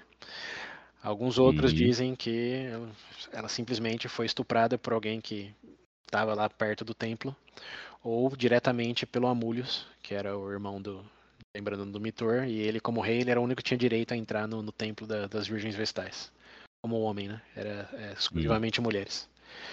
Então, por um lado, tem esse mito aí, por outro, tem a realidade é um pouco menos digamos. É... Hum, menos glamurosa. Glamurosa, essa é a palavra. De que é, hum. provavelmente foi estuprada por alguém. E Sim. independente de quem foi, o Deus mesmo ou alguém ali, é, quando o Amúlio ficou sabendo disso, ele condenou ela à prisão, porque ser estuprada era um crime. Para a vítima. Ser estuprada era um crime. É, para a vítima. E você está reagindo assim, mas tem, tem alguns locais no mundo onde hoje isso ainda é verdade. A culpa é da vítima, não é do. Senhora. É, ok. É, é, não, não se surpreenda tanto, porque mesmo em 2022 tem, tem, tem, tem coisas no mundo acontecendo nesse sentido hum, ainda. É. Agora que você falou que ainda tem, eu tô lembrando dos negócios. É, é. é não, isso pode ser né, que, que, não é crime, né? Mas você, sabe as historinhas do ah, o que, que tava vestindo, o que, que tava fazendo antes, uhum. enfim. Sim, sim, exato há basicamente 3 mil anos atrás não é muito diferente não, só que era o rei que decidia, e como o rei era um possível candidato ao, ao criminoso, né? É, o crime foi dela é. e ela é, foi é, bom condenada à prisão e os filhos e bom nasceram dois gêmeos, o Rômulus e o Remo. E eles foram condenados à, à morte uma vez é, bom nascidos. Tem um, tem um tem um contexto aí um pouco longo mas de que tinha uma profecia de que iam nascer dois gêmeos, e ele encontrou com o Numitor, e o Numitor falou que ia nascer dois gêmeos, não tinha, lembrando, não tinha exame de, de gravidez antes, então... De DNA. Não, não de, não de DNA, de para saber se ia ser gêmeos ou se são só. Isso era, ah, era, tá, uma tá, surpresa. Tá. Então, antes dela parir, falaram que ia ser é, um par de gêmeos, e naquele ano que eles nasceram teve um eclipse também, alegadamente, como tem todo... Hum tem todo um glitter aí nessa história de que, é, principalmente hum. pelas vias mitológicas, né, como eram, eram filhos de, de, um deus e estava hum. é, predestinado porque é, era a profecia, né? E o Curi... deles tinha, tinha alguma coisa que eles não, não era matar o rei ou retomar a terra então, antiga, alguma coisa assim, não? É? Isso aí, aí vamos pro, pro que aconteceu depois. Então é, esse é o contexto de como nasceu é, Rômulus é, e Remo. Então, são filhos, em teoria, do deus Marte. E aí, ó, já fica, já fica o asterisco de nascimento virgem, filho de Deus, hum. 753 anos antes do, do, do, Jesus nascer. Aí tá, tá, tá a primeira Sim. história muito parecida, né? Muito parecida. E como já eram predestinados Sim, a é. salvarem tudo e todos. É, mas a história também se diferencia de muitas maneiras, que é nasceram gêmeos, foram condenados à morte e a morte era por afogamento. Então é, o rei falou para jogar no, no, rio Tibre e a pessoa encarregada disso era época de cheia e quando é, foi levar o, os bebês para jogar no rio, ele viu que já não se via a margem dos rios porque era época de cheias. Então ele deixou o, os bebês ali próximo, é, acreditando que com, com mais cheia, que eventualmente, bom, eles iam para o rio, né, e ia ter o destino que o rei queria. Então não, não fez muito Sim. bem o trabalho. É, mas. Hum. É aquela ah, típica... vou deixar aqui, a maré sobe e leva. É, exatamente. Aquela típica cena, que, cena de filme off-screen, como que deixa sem mostrar o que realmente aconteceu hum. e sai de cena. mais ou menos isso aí. Deixou, e mais o que acabou acontecendo foi que em vez de ter mais cheias, o rio retrocedeu. Então eles ficaram ao pé de, de uma figueira, uma figueira lendária aí, é, e foram encontrados por uma loba. É, e aqui tem duas versões dessa história a mitológica e clássica, escrita lá pelo Virgílio, que realmente era um animal, uma loba que, que encontrou eles no pé da figueira e deu. Ela tinha tido eh, recentemente vários lobinhos E tinha, tinha leite, então os amamentos, como teve, teve pena dos meninos. Você vê como, como a história é legal, sim, porque. Criados por lobos. É, é, lembra do Mogli? Aí, ó. É, então, aí, ó. Inspirado diretamente né, nessa história aí. É, mas é, aqui é engraçado. Eu só... Não tem um filme, acho que é um filme francês, se eu não me engano, que chama Vivendo com Lobos, alguma coisa assim. Que é a história aparentemente real de uma menina que se perdeu na, na floresta, alguma coisa assim. Olha. E uh, acabou meio que sendo cuidada por, um, por uma loba lá que tinha acabado de ter os filhos, mesma coisa. Pode ser. É uma história é. de basicamente 2.700 anos. E até hoje se conta, né? Então, inspirações aí abundam, incluindo a do Mogli. Mas, enfim, o que eu vou falar que é interessante é como um historiador encarregado pelo rei, como 800 anos depois, sabia que a loba tinha tido filhotes e teve dó dos bebês. Como, como... É, então. Aí, aí, aí, você já começa a pescar algumas coisas de. Huh, como, como, que, que mente, né? Que, que onipresença. Né? teve filhotinhos e teve dó dos, dos bebês e os alimentou. E ao mesmo tempo. Falou, vem cá. É, teve, teve a chegada de um pica-pau. E aí eu não sei se tem relação com o pica-pau desenho ou não possível, mas não vou confirmar que essa parte Pau. não pesquisei. É, tem, o pica-pau é um pássaro sagrado para os romanos. É, o pica-pau chegou na, nesse pé de figo e, e ajudou com a alimentação do, dos bebês ao é, dar comida já mastigada para eles. Então a loba deu leite hum. e o pica-pau amamentou com, com frutos e coisas já semi-mastigadas, ah. como os pássaros fazem. Então, os ícones romanos, como a loba, é realmente o maior deles, mas tem o pica-pau também, que é. Alguns até dizem que o... a cabeça vermelha inspira o... É, a cor dos uniformes, que é os romanos vermelho, né? Sim. Então, é. Essa é outra lenda. Claro que.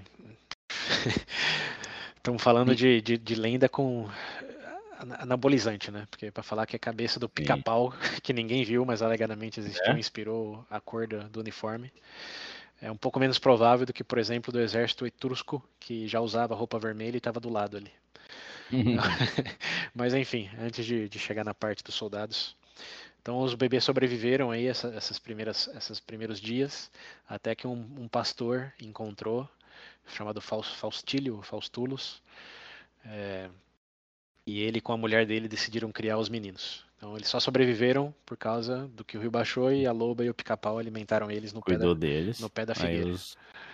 Isso. Até Aí, o pessoal encontrar. Beleza. É, essa é a primeira versão. A segunda versão uhum. é um pouco mais engraçada e um pouco mais real também.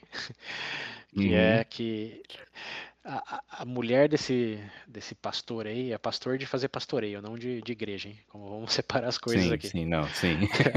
é, Imagino. O pastor que fazia pastoreio, é, a mulher dele Dizem, né, alegam que era prostituta e o, e o apelido dela era Loba. Ah. Então, é, que, que, foi ela que amamentou. É, foi, foi ela que amamentou os meninos.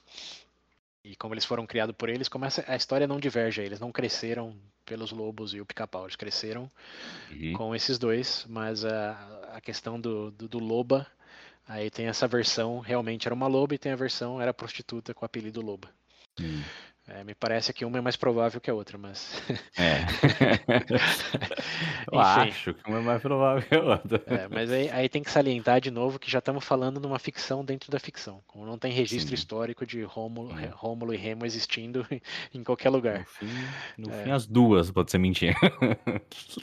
É, é, é, bem provável que seja, viu? porque diferente de Troia, que é. realmente teve toda uma estrutura, teve um legado, essa coisa de duas pessoas, os uhum. é, fundadores né, da cidade eterna, é, como se já está apelando um pouco mais. Então, é, mas aí vai do julgamento de, de, de cada um, né? O, o, fato é que você falar, me, me dê provas ou algum indício de que Rômulus e Remo existiram, não hum. tem.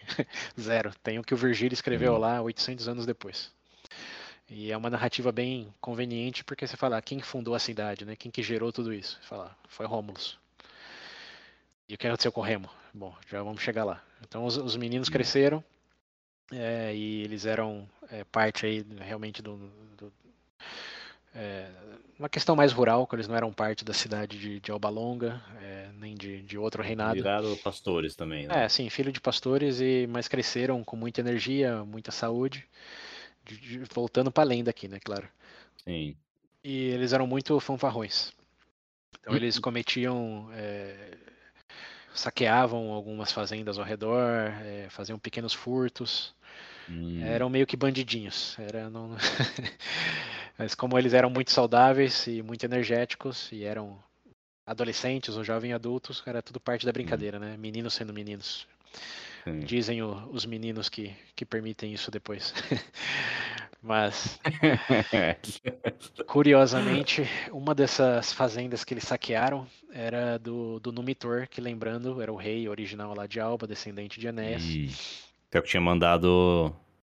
É, o Amúlio era o irmão dele, ele tinha mandado o, o Numitor para o exílio e prendido a filha dele lá, como condenado ela a ser a, a Virgem Vestal.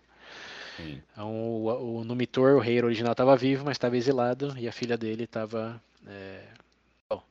Tava tá lá em Alba Longa. Então, se ela morreu ou não, não ficou claro para mim. Tem versões que dizem que não, tem outras que dizem que sim, que depois do, do nascimento dos gêmeos, é, como eles condenaram os gêmeos à morte, eles também condenaram ela à morte. Mas aí sim. a relevância dela aí já, já não, tá, não tá mais tão clara, não. Hum. É... O ponto é, eles roubaram o Numitor, a fazenda Numitor, eles foram, foram pegos e levados para o Numitor. Falou, ah, esses, é, se eu não me engano, quem foi, foi, só um do, deles que foi preso. Não sei se foi o Rômulus ou se foi o Remo. Provavelmente foi o Remo, hum. que o Remo era meio o, o Ringo assim dos Beatles. é, então o Rômulus fugiu, o Remo foi, foi apreendido e foi levado ao, ao Numitor. E o Numitor é, ficou surpreso com bom, o que tinha acontecido, mas também com a energia, com, com bom, a aparência deles, que lembrava, claro, da família dele. E uhum. ele, ao descobrir que ele tinha um irmão gêmeo que tinha fugido, ele começou a juntar as pontas né, da, da história, falando, peraí, mas a minha Sim. filha ia ter gêmeos, que deviam ser mais ou menos da idade de, de, de vocês, e Sim. vocês estão bem próximos aqui, né? Quais são as chances de que tem outro par de gêmeos que entram nessa, nessas categorias?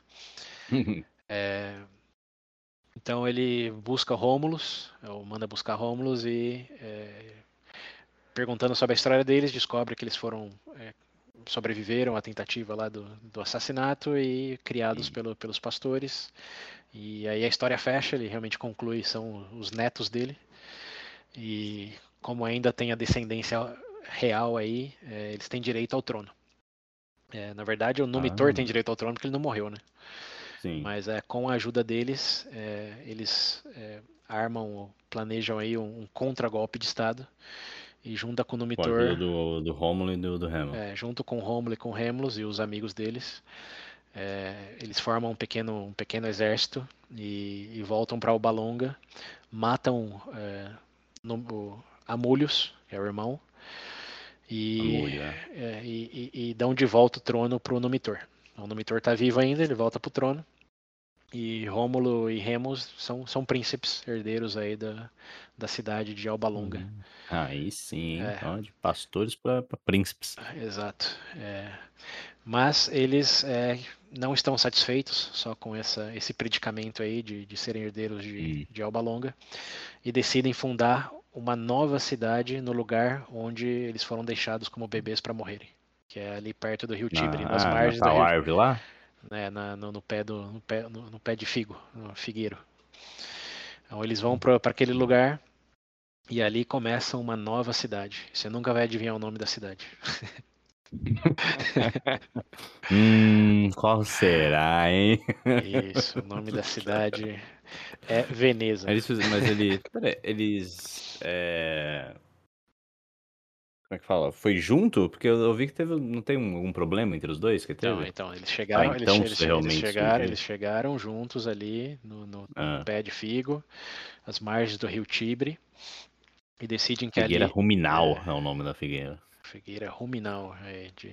Ruminal. De Romo. Rômulus. Hum. É. Possivelmente tem alguma coisa a ver. Uhum. Mas, enfim, eles chegam ali e falam: vamos fundar uma nova cidade aqui. E a cidade. É... Aí eu não tenho claro, é, lembrando aqui, eu, a minha memória pode estar tá falhando também, se eles já deram nome para a cidade no começo ou se veio depois. Mas ali, basicamente, eles começaram não, a. Eu tinha visto que parece que foi depois do. É, foi depois. Que ele, ele... Bom, aí, aí começa, eles chegaram juntos Deve ali. baseado no nome é, no, no, no Rômulo, né? É Isso, nome do dele. Rômulus, é, do Rômulus, não do Remo. Sim. Então, mas então vamos voltar um pouco aí, antes do, do nome. Eles chegaram ali e tinham que decidir é, onde primeiro eles iam fundar a cidade e quem ia ser o rei da cidade. E a história diverge hum. também em duas, em duas narrativas. A primeira é que é, Rômulo vai por. Bom, aí é um, um contexto um pouco paralelo. Roma também é conhecida até hoje como a cidade dos Sete Montes. Então tem, tem os montes hum. ali, são sete, e a cidade foi fundada é, em um deles, que é o Palantino, é, e um outro bem importante chama Aventino. E diz a lenda que, que Romulus foi para o Monte Palantino e Remo foi para o Monte Aventino. E ali eles esperaram algum sinal dos deuses, é, de onde eles tinham que fundar a cidade, e quem seria o rei dessa cidade. Ih, já vi. Aí é, cada um falou que tinha que ser, não. Aí, aí, aí, vem, aí vem duas histórias. A primeira é que ah. é, Rômulus, no, no Palantino, viu. É, não, vamos começar com Remo. Remo, no Aventino, viu é, sete águias, ou sete. Não, sete urubus, abutres. É, sete abutres. Não. Volta, seis abutres. Rome, Rome, Remo viu seis abutres. Alguns dizem que viram, outros dizem que pousaram no pé dele. É, e abutres eram auspícios do, dos deuses lá, que era um bom sinal. É, então, seis abutres pousaram, passaram ali onde estava Remo. Mas depois, hum. é, Rômulus viu 12 abutres, ou pousaram 12 abutres no Monte Palantino. Hum. Mas depois. Então, é, aí eles desceram, cada um do monte, e um tentou alegar que tinha o direito, porque foi o primeiro que viu, os primeiros abutres hum. pousaram ali, enquanto Rômulus defendeu que ele tinha tido o dobro de abutres, então que claramente o sinal era que, que ele é, tinha o direito. Sim. Aí uma parte da história diz que eles começaram a brigar aí, como um defendendo quem foi o primeiro e o outro quem que tinha mais abutres. E o Rômulus acabou matando o Remo. E hum. com isso ficou decidido que ele ia ser rei e o nome da cidade ia ser Roma, é, como diminutivo de Rômulus. Sim. Outra versão diz que é, Remo aceitou isso e eles começaram a fundar a cidade ali, a construir as bases. E Rômulus, enquanto estava construindo é, é um nome técnico para isso que eu não vou lembrar, mas é basicamente a muralha sagrada. Estava construindo ali hum. o, o, ponto de onde ninguém podia passar sem autorização.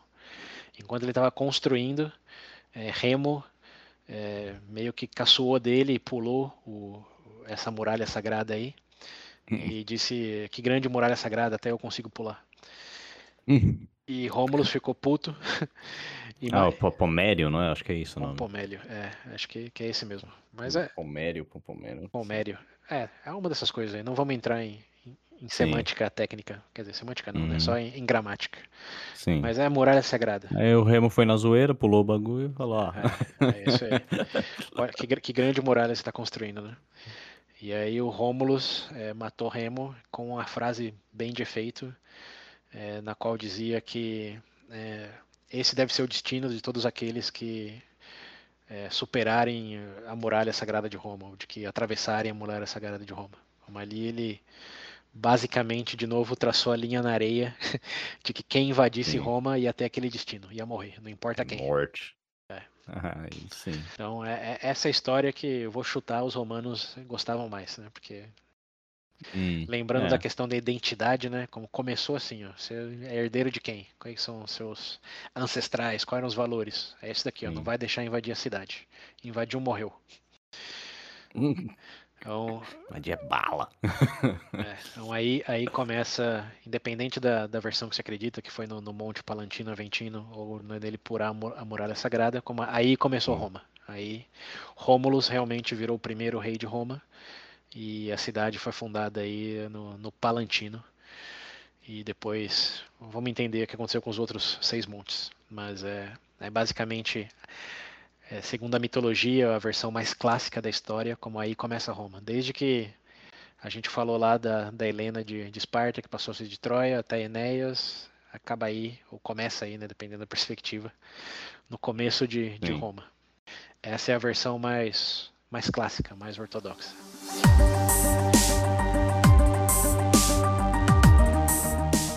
Agora vamos falar das versões mais históricas, por assim dizer, que ainda são H minúsculo, mas é, as fontes são, são, são gregas, como tem essa ah, fonte. Tem outras do... versões? Eu sabia só dessa mesmo. Não, tem eu outras achei que versões. o que diferenciava era se na questão do lobo lá ou não. Não, não, tem. É aí que fica curiosa a história. Tem, tem outras versões. Que essa foi contada por Virgílio, de novo, a cargo lá, mandato do, do, do, do 31 de agosto.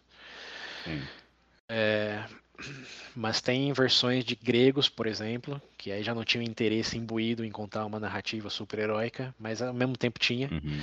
porque eles diziam que, que na verdade, é, Roma é, já era um vilarejo que existia e chamava Homos, é, que foram uhum. fundados por gregos, que ali, só, só para pegar um, um contexto da, da península, tinha Alba Longa, que eram ali dos, dos povos latinos, lembrando lá do, do casamento do Enéas com, com o rei, a filha do rei latinos. Uhum. Mas também tinha outros povos ali. Os principais eram os etruscos, que ficavam mais para o norte, e eles não falavam latim. É, o, o, latino também vem do idioma latina, não é só do, do rei. É, e os etruscos eram que mais mandavam ali, tinha uma forte, forte influência grega. Muitos diziam que eles eram gregos também, fugidos de outras, outros períodos, outras batalhas que ficaram ali. É, e tinham os sabinos, que também é bem importante para a fundação de Roma, mas não vamos entrar nesse detalhe agora, é, que estava ali perto. Então, etruscos, sabinos é, e os latinos eram basicamente os, os povos que que estavam ali na península italiana, bem no meio dela. Porque você pensar mais para o norte da Itália, é, que a gente enxerga como Itália hoje, a península italiânica, italiana naquela época estavam os celtas ou os gauleses, ou mais pro mais pro sul da península estavam os gregos. Então os etruscos estavam ali e de certa maneira tinha muito mais sentido de que fosse algo etrusco, até porque muito da cultura romana, principalmente rituais, é, e templos é, vinham dos etruscos. É, aí eu não lembro se a cor do uniforme era vermelha também, mas depois eu confirmo. Hum. Mas tinha, tinha um grego que escreveu sobre Roma, como depois. Ele disse que era o nome original era Homos e os romanos simplesmente traduziram para Romulus porque está em latim e meio que deserdaram a, a herança grega, é, porque depois do durante o, a República Romana é, a Grécia virou parte do território romano. Eles permaneceram gregos ali, meio que semi-independentes, mas eles eram parte da República Romana, dos territórios romanos. Sim. Então, os romanos tinham um certo interesse em deserdar qualquer tipo de, de herança grega, dado que eles que dominavam os gregos depois, né?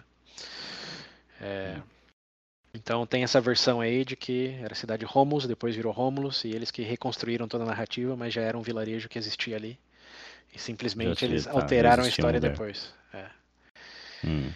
Então, isso, de novo, foi um grego que escreveu depois e ele não tinha interesse nenhum em promover o, o 31 de agosto, ou seja, quem fosse o imperador do, do momento. Sim. Então, dá certa credibilidade ali, é bem possível, né, dado eh, as intersecções culturais ali, etc.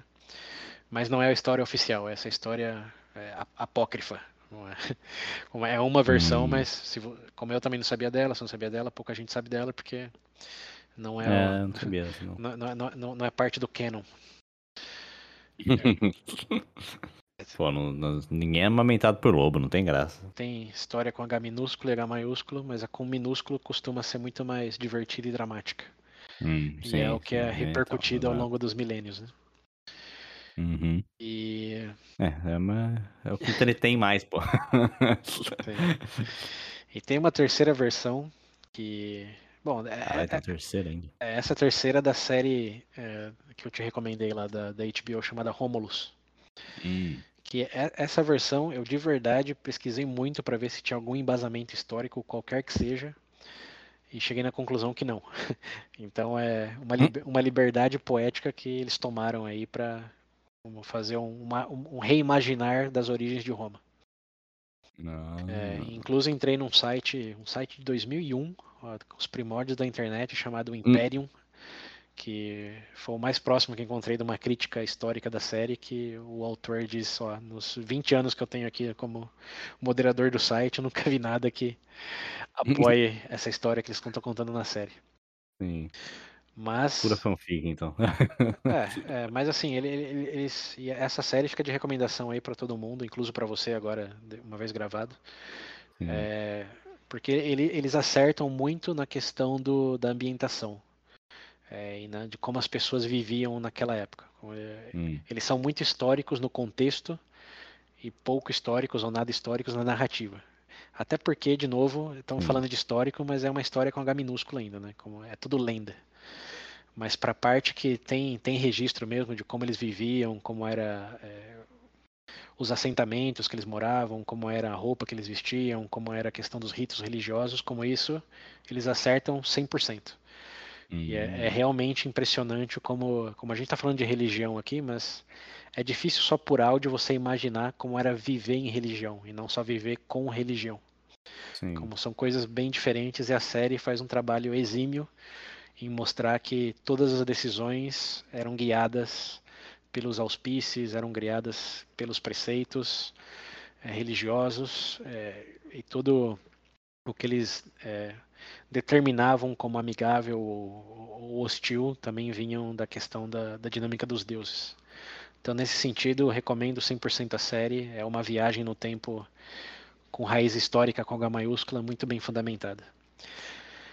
Mas a parte da, da lenda de, de Rômulus e Remus, é, eles já dizem que, que não, como eles mantêm alguns nomes chaves ainda, como Nomitor e Amulius, é, mas o, é, os gêmeos não é, já tem outros nomes, chama Iemos e Enitus, não tem nada a ver com Rômulo e Remulus, embora a série hum. chama Rômulus, o protagonista não é, é. não tem o nome Rômulus.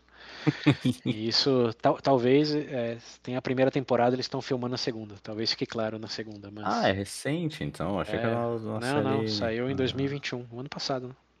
Ah, tá. Eu achei isso. que era uma série da, da e... época de Roma mesmo, da, da série Roma. Não, não. Roma da HBO é de 2004, 2005. Essa Romulus é 2021. E não é hollywoodiana. Ela foi gravada na Itália com atores italianos. E talvez a coisa mais diferenciada dela é que ela é falada é, em, em, latim arcaico. Não é italiano, não é inglês. É, ah, é latim arcaico. Então, o que eu falei, em base de contexto, deve, deve, ser uma das melhores séries assim históricas para se ver, porque é tudo Sim. bem no, no, pingo do i ali em, em contextualização. Uhum. Então, é, é, uma série que você precisa ver legendado, aí não tem opção não. É. Mesmo, mesmo os italianos é, precisam ver legendados. Mesmo o Papa precisaria ver legendado, apesar de falar latim, sim. porque é o latim arcaico, não é o latim moderno ou vulgar que Ainda Meu existe Deus de certa maneira hoje. é. Todo mundo na série? A série todo, inteira? Todo mundo, a série inteira, sem exceções. Caralho. É, então. Ai, sim, parabéns. Sim, fica a recomendação aí para entender o contexto é, de, de Roma. Quer dizer, do, do, o contexto daquele período lá na, onde foi fundada Roma. Mas a narrativa deles é que uhum. basicamente teve o assassinato, mas foi o Amulius quem matou o irmão do, do, do Rômulo ou do, do Iemos na série, que não foi a briga entre eles. E a palavra Roma hum. vem de uma tribo que cultuava a deusa Rúmia, que era a deusa dos lobos, e eles viviam na floresta. Hum. Então, eles dizem que que aconteceu, na verdade, foi o Iemos fugiu, é, encontrou essa tribo, passou a, a, ser parte da tribo que cultuava os lobos, e a deusa chamava Rúmia, e depois de vários desenrolar aí de dramáticos, é, ele passou a ser o líder dessa tribo e fundou uma cidade em nome é, da deusa Rúmia, então uma cidade em latim arcaico chama Ruma, é claro, com as traduções Roma. E, enfim, essa é outra versão da, da história, que, de novo, licença poética total Gostei. na narrativa, mas a ambientação 10 de 10. Não tem como, é, como avaliar de outra maneira. Sim. Então, enfim, tem, é, tem três aí, três opções. E eu acho que Ambas merecem um pouco de atenção. Tem muitos vídeos no YouTube também, se eu coloquei Fundação de Roma, o mito da Fundação de Roma.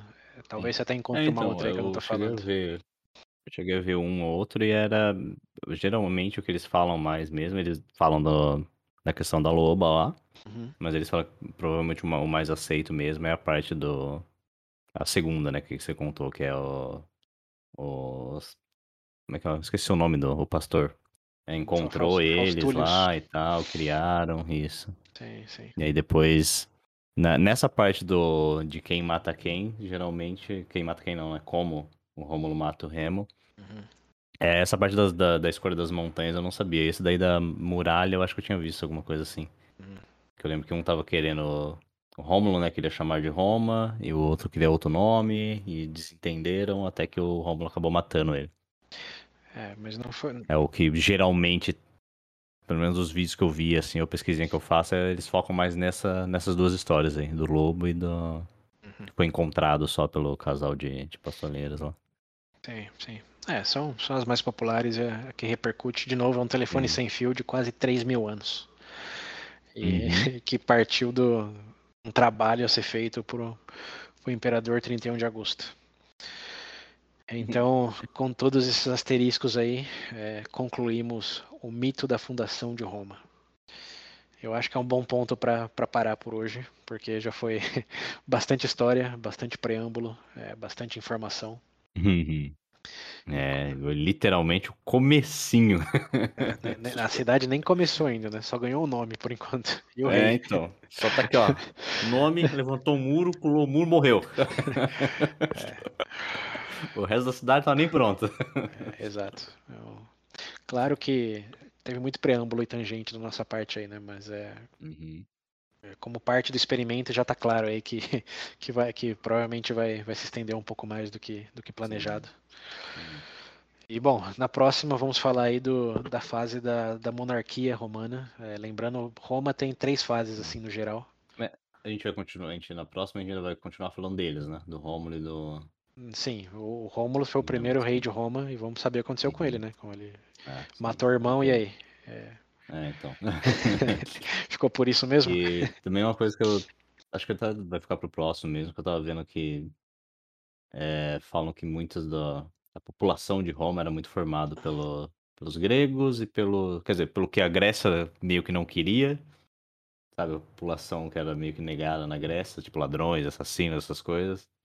Eles meio que fugiam para onde é Roma, e a mesma coisa dos é, é, etrúcios, né, que você falou? Etruscos. É, etruscos, isso. E deles também. Hum. Que é meio que uma mistura ali desses, desses dois povos, eu tinha visto. Sim, vamos falar bastante desses povos aí, porque não é spoiler para ninguém. É, Roma guerreou com todos. Sim. Então, com quem podia, tava, tava quebrando o pau. É, exato, não, não é à toa aqui do, de uma cidadezinha quase que literal curva de rio. É, virou, virou o que virou depois, o que todos conhecem hoje. Né? Então é, vamos falar bastante aí dos povos, como eu dei os nomes etruscos, latinos, os sabinos. É, até, até tem uns outros aí que provavelmente me esqueci, mas os principais eram esses e vai ter muito troca-troca aí com eles em todos os sentidos da palavra. Hum. é, mas sim. É uma novelona, pô. É, uma novela mexicana. É, é uma novelona e uma novelona com, com, de novo, muitas reviravoltas e partes que você vai falar, cara, não força, vai, não força. Bom, na, na, verdade, a gente já até falou, né? Porque. Para de fanfic, cara. Só, só, só, de falar que eh, foram alimentados por, por uma loba e um pica-pau, você já me... se fosse um, é. um se fosse uma novela. A loba, eu até falei, a Lobo até falou, é ok. Pica-pau, falei, aí, aí apelou. Bom, pica-pau. Mas sabe por quê? Porque você tá acostumado com a história da Loba. Do pica-pau é novo, é por isso que você tá reagindo dessa maneira. É. Mas uh, se você, é, se você é, pensar selvagemmente, lembrando, né? Foi uma loba que tinha acabado de ter uma ninhada, teve dó dos meninos. Olha a história que você tá contando. Uma loba teve dó dos é. bebês. E teve uma ninhada. Você tá falando quase 3 mil anos depois que a loba teve uma ninhada. é, ok, né? Acabado, você tinha acabado de parir, tadinha. Tava lá, tava aquele amor de mãe. É, sim, tá. Lá cabe mais dois, vai. Os registros históricos comprovam, né? Tinha alguém olhando pra ninhada ali, vendo tudo isso acontecendo ali. O, o bird's eye, né? Tava vendo. Um cara, tinha um cara observando, né? Então, em vez de salvar as crianças, ele falou, não, vamos ver o que acontece. Tá, tá, tinha uma pessoa da National Geographic ali gravando, né? Ah, algo, é, então. que, que realmente aconteceu. camuflado no meio do mato lá, só observando. É, exato. É. Isso acho que seria, Bom, se tivesse uma máquina é. do tempo, né? Quem tiver aí, ouvintes, ouvindo no futuro, é. por favor, confirme Exato. se a loba realmente Volta tinha te alinhado. Mas, enfim. É, os bebês estavam lá, a loba arregaçou os bebês, deu a carne pros filhotes, pronto. é, os bebês, né? Que... Antes de chegar nos bebês, já teve o nascimento virgem aí, né? Teve o eclipse. Teve é, várias... verdade, tem isso ainda. Várias e várias coisas que é, enfim, a gente vai falar muito disso, mas uma das coisas que meio que dá um certo respaldo para essa lenda, por mais que seja lenda, é que se coloca no lugar do Virgílio. Você tem a liberdade para criar a história que você quiser. Claro que né, naquele hum. momento já tinha aquelas lendas, né? Então ele não podia também desviar totalmente. Sim. Mas uh, por que, que, por exemplo, você faria do seu fundador um fraticida? Matar o próprio irmão? Que, que, que, honra que te dá uhum. isso? É. Então isso a gente nem chegou na parte mais duvid... Hum. mais questionável ainda, porque Rômulo fez umas coisas que, assim, para um fundador, digamos, quando eu falei que as semelhanças com Jesus paravam depois do hum. nascimento virgem, é, na história dele hum. como rei você vai ver o porquê. Mas é.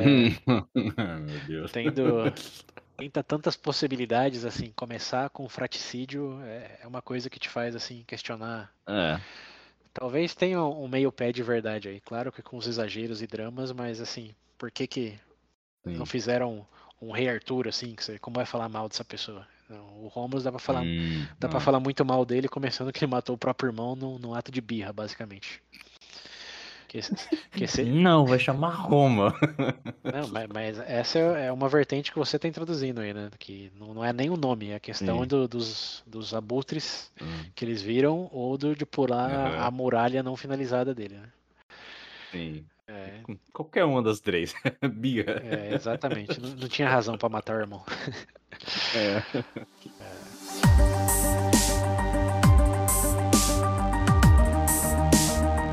De todas formas, é, esse é o primeiro episódio. Esperamos que vocês tenham curtido aí.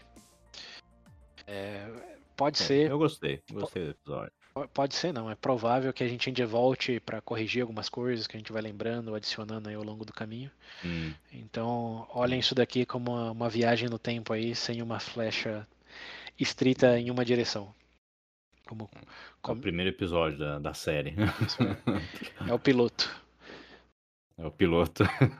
Certamente teremos flashbacks e algumas visões de futuro aí.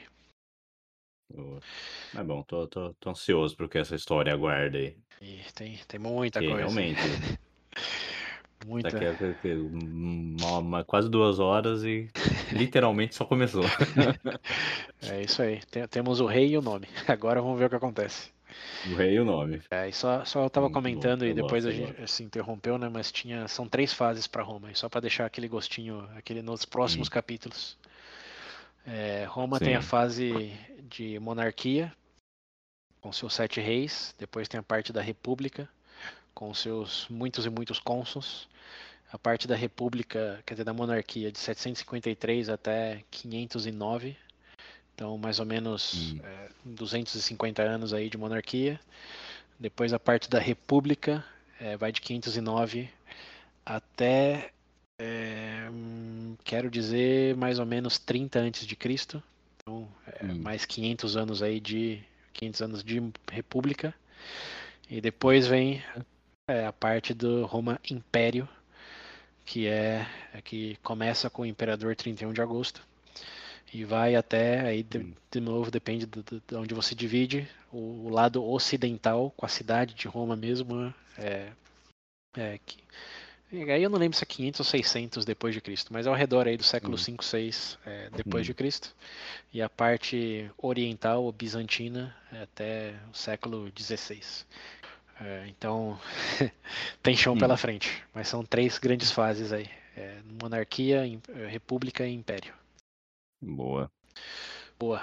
Então. Foi, gostei. Gostei que a gente deu um bom deu um contexto, explicamos do mais né, começo possível, assim, e mais longe ainda. Tá, tá construindo bem a história. Então, gostei, vamos ver o que, que vai dar isso aqui. Ah, vai, vai dar, hein?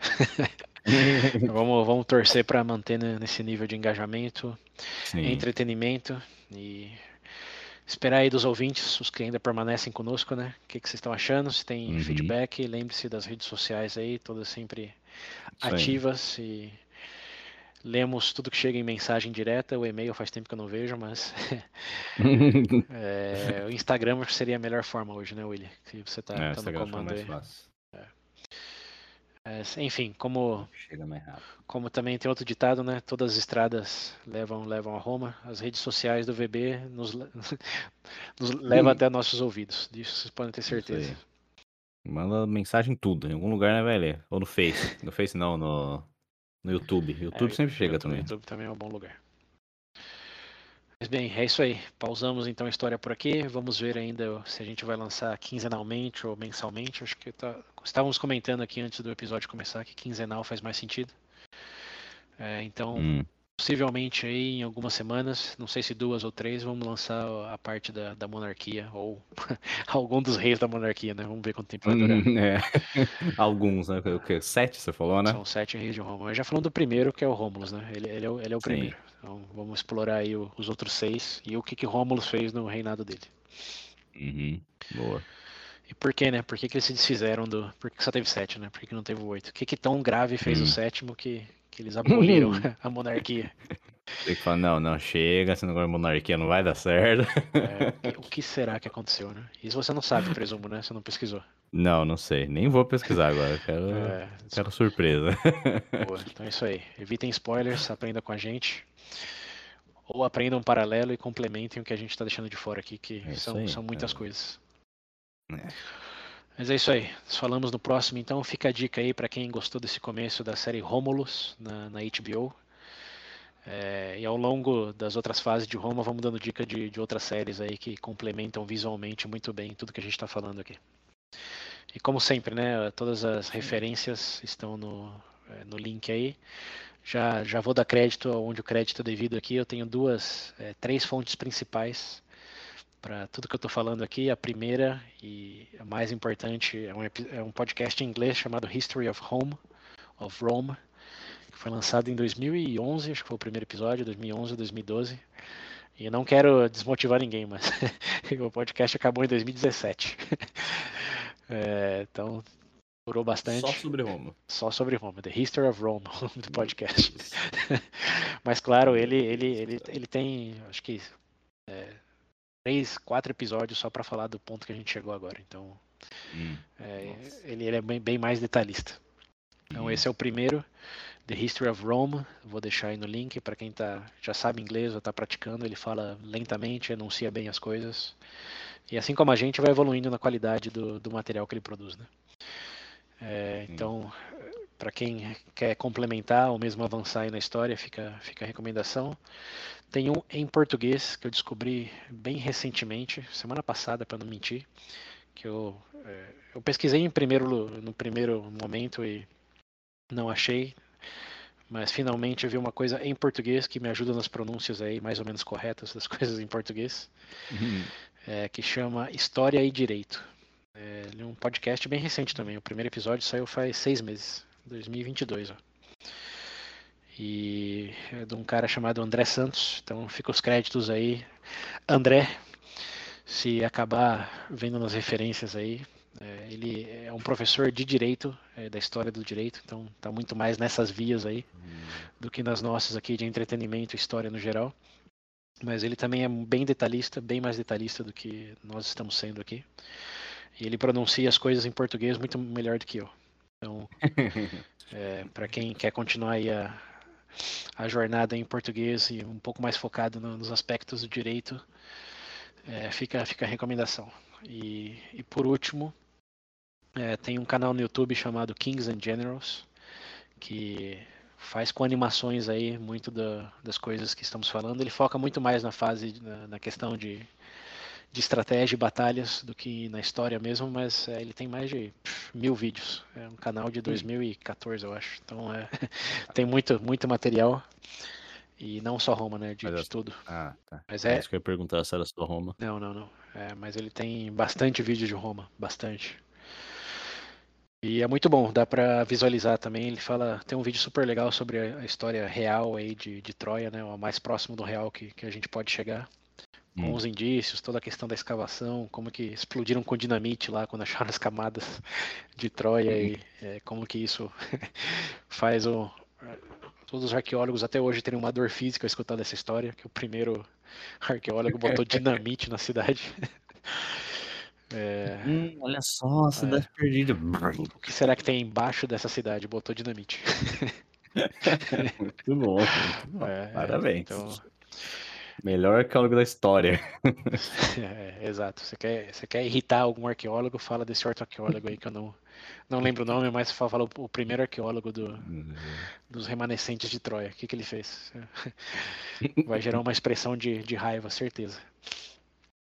É, mas enfim, fica os links dessas três coisas aí, mais os múltiplos é, artigos e outros podcasts menores aí que eu também estou escutando. Estou escutando é, desde janeiro coisas sobre, sobre Roma. Então tem bastante material e esses três aí é só uma pequena amostra que também vai mudar ao longo aí da, dependendo das fases tem, tem fontes como mais focadas em distintos hum. períodos, então vai mudando aí também. Boa. Mas enfim, tudo isso dito, ah, é isso aí. Aqui nos vamos. Nós nos vemos na, na continuação dessa história.